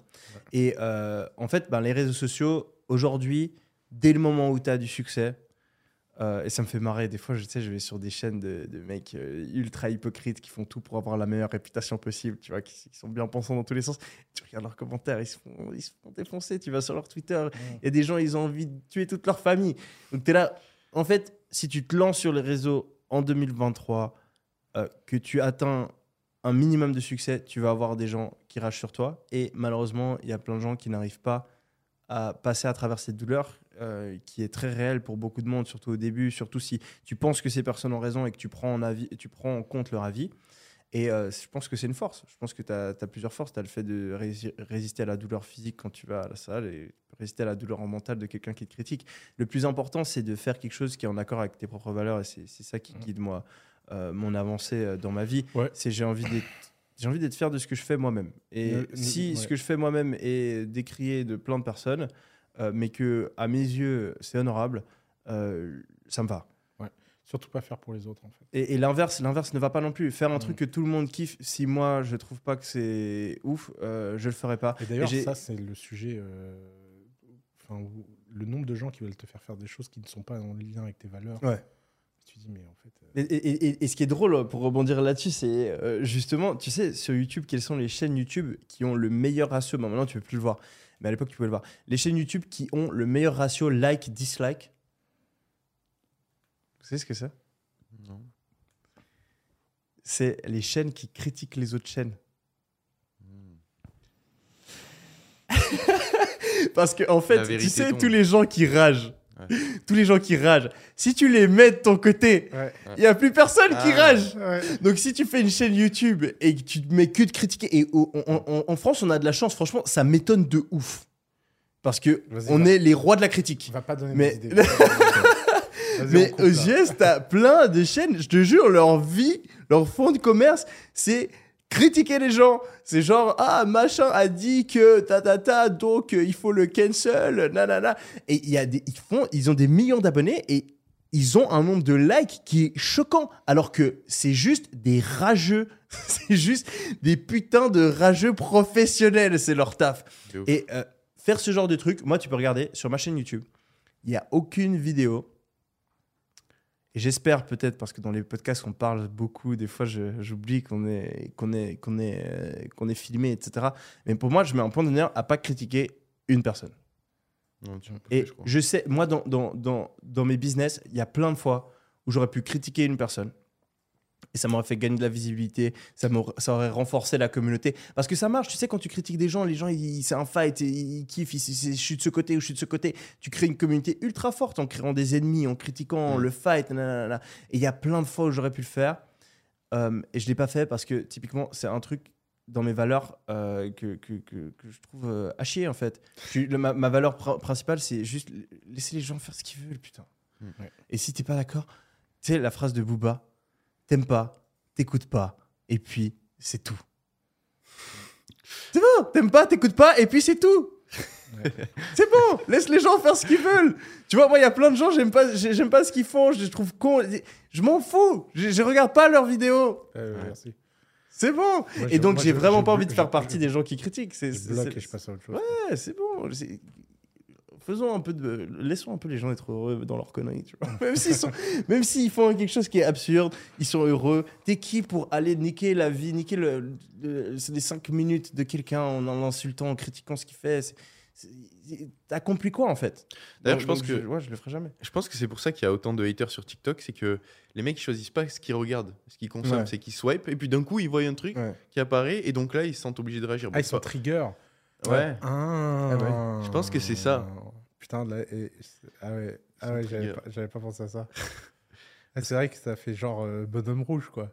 Ouais. Ah, comment il Ouais. peut dire ça en plus Ouais. sur mon téléphone Ouais, mais tu l'as pas choisi. Ah, C'est pour vrai. ça que les gens détestent la pub aussi. Ouais, exa- exactement. c'est Tu sais, moi, par exemple, un des trucs qui a- m'a créé le plus de Bah, haters, c'était pub. c'est les pubs.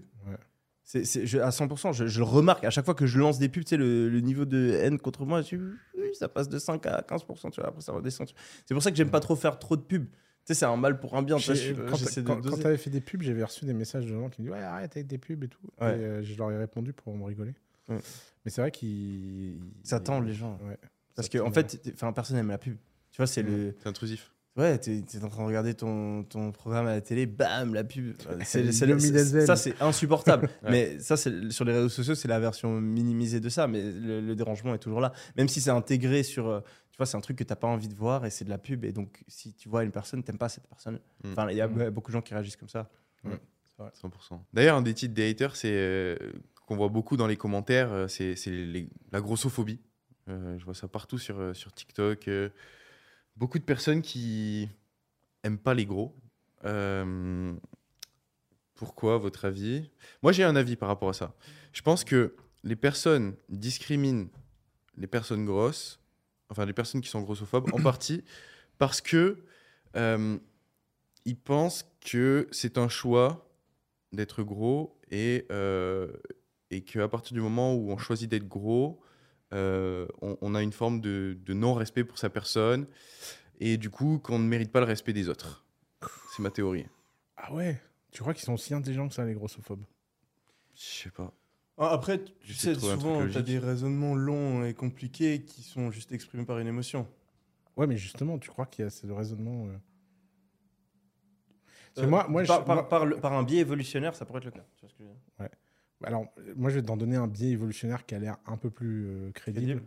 et qui demande beaucoup moins d'intelligence. Ok. C'est que je pense qu'il y a une forme de jalousie envers les gros terribles. Non. Mais bien sûr que si. Euh, alors, historiquement, historiquement, historiquement, les gars, être gros, c'était un signe de pouvoir. Ça fait très peu de temps. Ouais, c'est vrai. Ça fait très, très, très, très peu de temps que c'est pas un signe de pouvoir. Et ça fait très peu de temps que la grossophobie a changé de truc. Avant, quand tu étais le roi, tu étais le plus gros, et c'était un, un signe de prospérité, un signe de pouvoir, un signe. Bouddha, il est pas maigre. fort. Ensuite, à partir du moment où le domaine de la lutte, pour reprendre euh, l'expression de l'autre euh, abruti d'écrivain, euh, je sais plus comment il s'appelle, euh, le domaine de la lutte a changé. C'est-à-dire que d'un seul coup, il- et d'ailleurs, il, a, il a raison, cet écrivain, je sais plus, Welbeck, il a écrit un livre là-dessus qui s'appelle L'extension de la lutte. À un moment donné, le fait d'être en forme physiquement, d'être fit, etc., c'était vraiment la marque d'une nouvelle élite. Parce que tout était en train de se faire commoditiser, l'accès à la nourriture était abondant, Mm. donc tu pouvais plus signifier que tu étais différent parce que tu avais accès à plus de nourriture que les autres. Et donc, le fait de prendre soin de toi, etc., c'était une forme. c'est- vraiment. C'est vraiment. C'est les fameux. Les Américains, ils appellent ça les. euh, comment on dit Les six-pack millionaires? C'est que tout le monde peut devenir millionnaire, mais tout le monde peut pas avoir un six-pack. Ouais, D'ailleurs, j'ai une stat sur ça. Il y a 22 millions de millionnaires aux États-Unis. Il y a Ah. 3 millions de personnes qui ont un six-pack. Voilà. Donc, C'est beaucoup plus rare d'avoir un six-pack que d'être Donc, millionnaire. résultat, ces gens-là, ils ont besoin de signifier. Et quand ils voient un mec qui a l'air bien dans sa peau, mais qui n'a pas six-pack et qui a l'air de s'en foutre, à mon avis, ça les rend dingues. Parce qu'ils se disent, mais il se fout de ma gueule, lui, pourquoi il veut pas jouer à mon jeu? Hmm. Je pense pas. Bah ouais. Et pour Je pense que la majorité des gens, toi- ils sont pas fit. Les gens, les gens qui, qui qui insultent gros, ils, sont tous fit. Non. Alors, eh, j'en sais quelque chose. Alors là, je vais te faire une petite sélection des mecs qui m'insultent en étant truc. Ils ont Ok, tous, peut-être les c'est plus rageux. tous- ouais, ok. c'est Les, tous ré- des les réactions les plus fortes. c'est tous des gym bros. Tous. Ouais. Moi, 100% des gens qui me traitent de gros porc, ils ont une picture sur leur profil. Alors, elle est peut-être vraie, elle est peut-être fausse, j'en sais rien. Mais, et d'ailleurs, si tu veux, je peux te faire un wall de tous les gens qui m'ont insulté. Ouais. À mon avis, ça, c'est, c'est, c'est super systématique. Quoi. Euh, euh, putain, c'est c'est quoi la question de base? Pourquoi, on est grossophobe Pourquoi les grossophobes euh, Pourquoi il y a autant de grossophobes Ouais. Ça veut dire quoi, grossophobe? Ça veut dire que tu insultes un gros Ça veut dire que tu Ouais. pas les gros Ça veut dire que tu es contre le fait que les gens bah, soient gros? c'est- sur les insultes de- contre Il les y a gros. plein de personnes qui défoncent Bah, les gros. Déjà, hein? Il y a plein de personnes qui défoncent les gros ouais, dans les... sur- sur- qui réagissent à des vidéos, des choses comme ça. Euh, ouais, euh, moi je pense que c'est franchement c'est juste une expression de la cancel culture euh, où tu essaies de descendre les gens pour te rassurer toi-même que t'es pas euh, une merde. Donc en fait dès que tu arrives à voir des gens qui sont plus faibles que toi sur un point évident, tu les descends comme ça tu te remontes automatiquement. Donc c'est juste de la moquerie en fait. C'est tu, tu te moques de quelqu'un parce qu'il est moche, tu te moques de quelqu'un parce qu'il est gros, tu te moques de quelqu'un parce qu'il est petit, tu te moques de quelqu'un parce qu'il C'est, est c'est peut-être, c'est peut-être la dernière moquerie que tu as le droit d'avoir euh, qui est de ton côté médicalement. Ouais, Parce que c'est vrai que tu peux plus te moquer des gens euh, pour ça. beaucoup- grand-chose. Quoi. c'est ça. Tout en... Parce que c'est vrai que d'ailleurs, les grossophobes. euh, D'ailleurs, c'est assez marrant ça. C'est- Tiens, c'est vrai que tu me fais réfléchir à un truc là. C'est les seuls haters, quand je leur réponds pour m'amuser, qui switchent tout de suite dans un discours hyper médical c'est pour mon bien. Ouais. C'est assez drôle d'ailleurs. Ouais. Ouais, espèce de gros porc. Mais pourquoi tu me traites de gros porc? Ouais. Ah non, mais tu sais quand même, il faut que tu fasses attention. Mais ça, ça, ça, c'est le syndrome du hater où, en fait, quand tu confrontes un hater, euh, il mais- est prêt à tout pour essayer de valider son argument de base, même à être sans- complètement hypocrite. Il va toujours trouver une liane. C'est vrai. J'appelle ça la théorie de la liane. C'est vrai. Le hater, tu peux lui prouver qu'il a tort, il va toujours trouver une autre liane. Sauf que, Et ça peut finir sur l'orthographe, ça peut finir. Il trouvera toujours une liane pour avoir raison. ouais, sauf que les mecs, ils me traitent d'escroc. Ouais. Quand je les confronte, Ouais. ils, chan- ils, ils, Ils restent. Ils, ils sont pas sympas. Ok. Ouais, t'es pas un mec.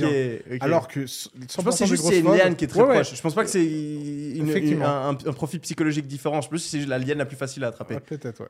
Mais a- après, moi, franchement, je suis, je suis de l'avis quand même que c'est- pas une bonne chose d'être gros. Non, et personne, qu'il euh, faut. tu, euh, tu crois que quelqu'un est de l'avis de, de penser que. Ah oui Bah, en fait, il y a eu une forme de contre. euh, Oui, c'est ça, et, Et- c'est- c'est le, le truc qu'on combat quand tu vois, on parle de sexisme, etc. T'as des gens qui sont pro, euh, je sais pas comment t'appelles ça, pro. Pro, rien à foutre du regard des et autres. En fait, c'est bien, et ils poussent le fait qu'il y ait des mannequins gros et que euh, on mette plus Non, de gros dans les chose- séries et qu'on embellisse ça C'est- et que c'est pas chose- bien la critique ça. T'as quand même deux choses différentes. Le sujet que les mannequins sont trop maigres et qu'il faut montrer des corps. Ah, mais je parle, je parle pas de ça. Ah non, je Non, parle de. On met des gens qui sont obèses, morbides, en avant dans des magazines parce que on a envie euh, de dire que c'est bien d'être gros et qu'il faut s'assumer en étant gros. Bon, bah moi je pense que les gars, euh, étant euh, gros, euh, c'est pas bien d'être gros.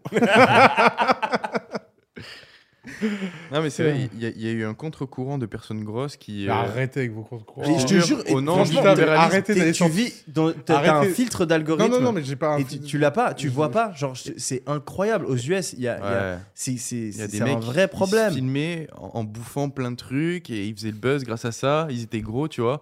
Et t'avais plein de gens. Je te jure. Au revoir, les gars.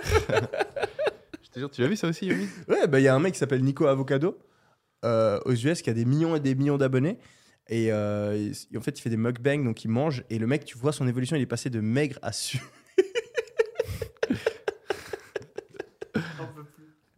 de quoi? À chaque fois qu'il y a une connerie, Ouais. il faut qu'il y ait un con sur Terre. c'est-à-dire, c'est-à-dire quand même, il y a un mec qui s'est dit, il y en a marre, je vais me filmer en train de grossir. Au moins là, je vais devenir célèbre. Là, il est célèbre. Il est D'ailleurs-. D'ailleurs, d'ailleurs, c'est sans doute, sans doute le mot de la fin. Ah. Le plus grave sur Internet. C'est pas que quand tu dises quelque chose, il y a toujours quelqu'un qui pense l'inverse. C'est que quoi que tu dises, il y aura toujours un mec d'accord avec toi. Ouais. Hmm. Et ça, c'est beaucoup plus beau. grave. Du coup, tu penses que c'est grave À chaque fois, il coupe. il coupe les discours de fin, il te laissera jamais. Il te laissera Je jamais. dis qu'il les fait à chaque fois. Ah, Je c'est pas possible. Il ne veut pas. Bon, c'est bon. Vas-y, euh, Antoine, on te laisse avoir le dernier mot. Dernier mot Ouais. Les amis, j'espère que vous avez kiffé encore une fois cet épisode avec nous. Toujours un plaisir de vous retrouver une fois par semaine, toutes les deux semaines, ça dépend. Si vous avez des questions, n'hésitez pas à les poser dans les commentaires et surtout sur le compte Instagram de Sans Permission. N'hésitez pas à vous abonner aussi à la chaîne, au compte Instagram. Et puis, euh, on vous dit à la prochaine.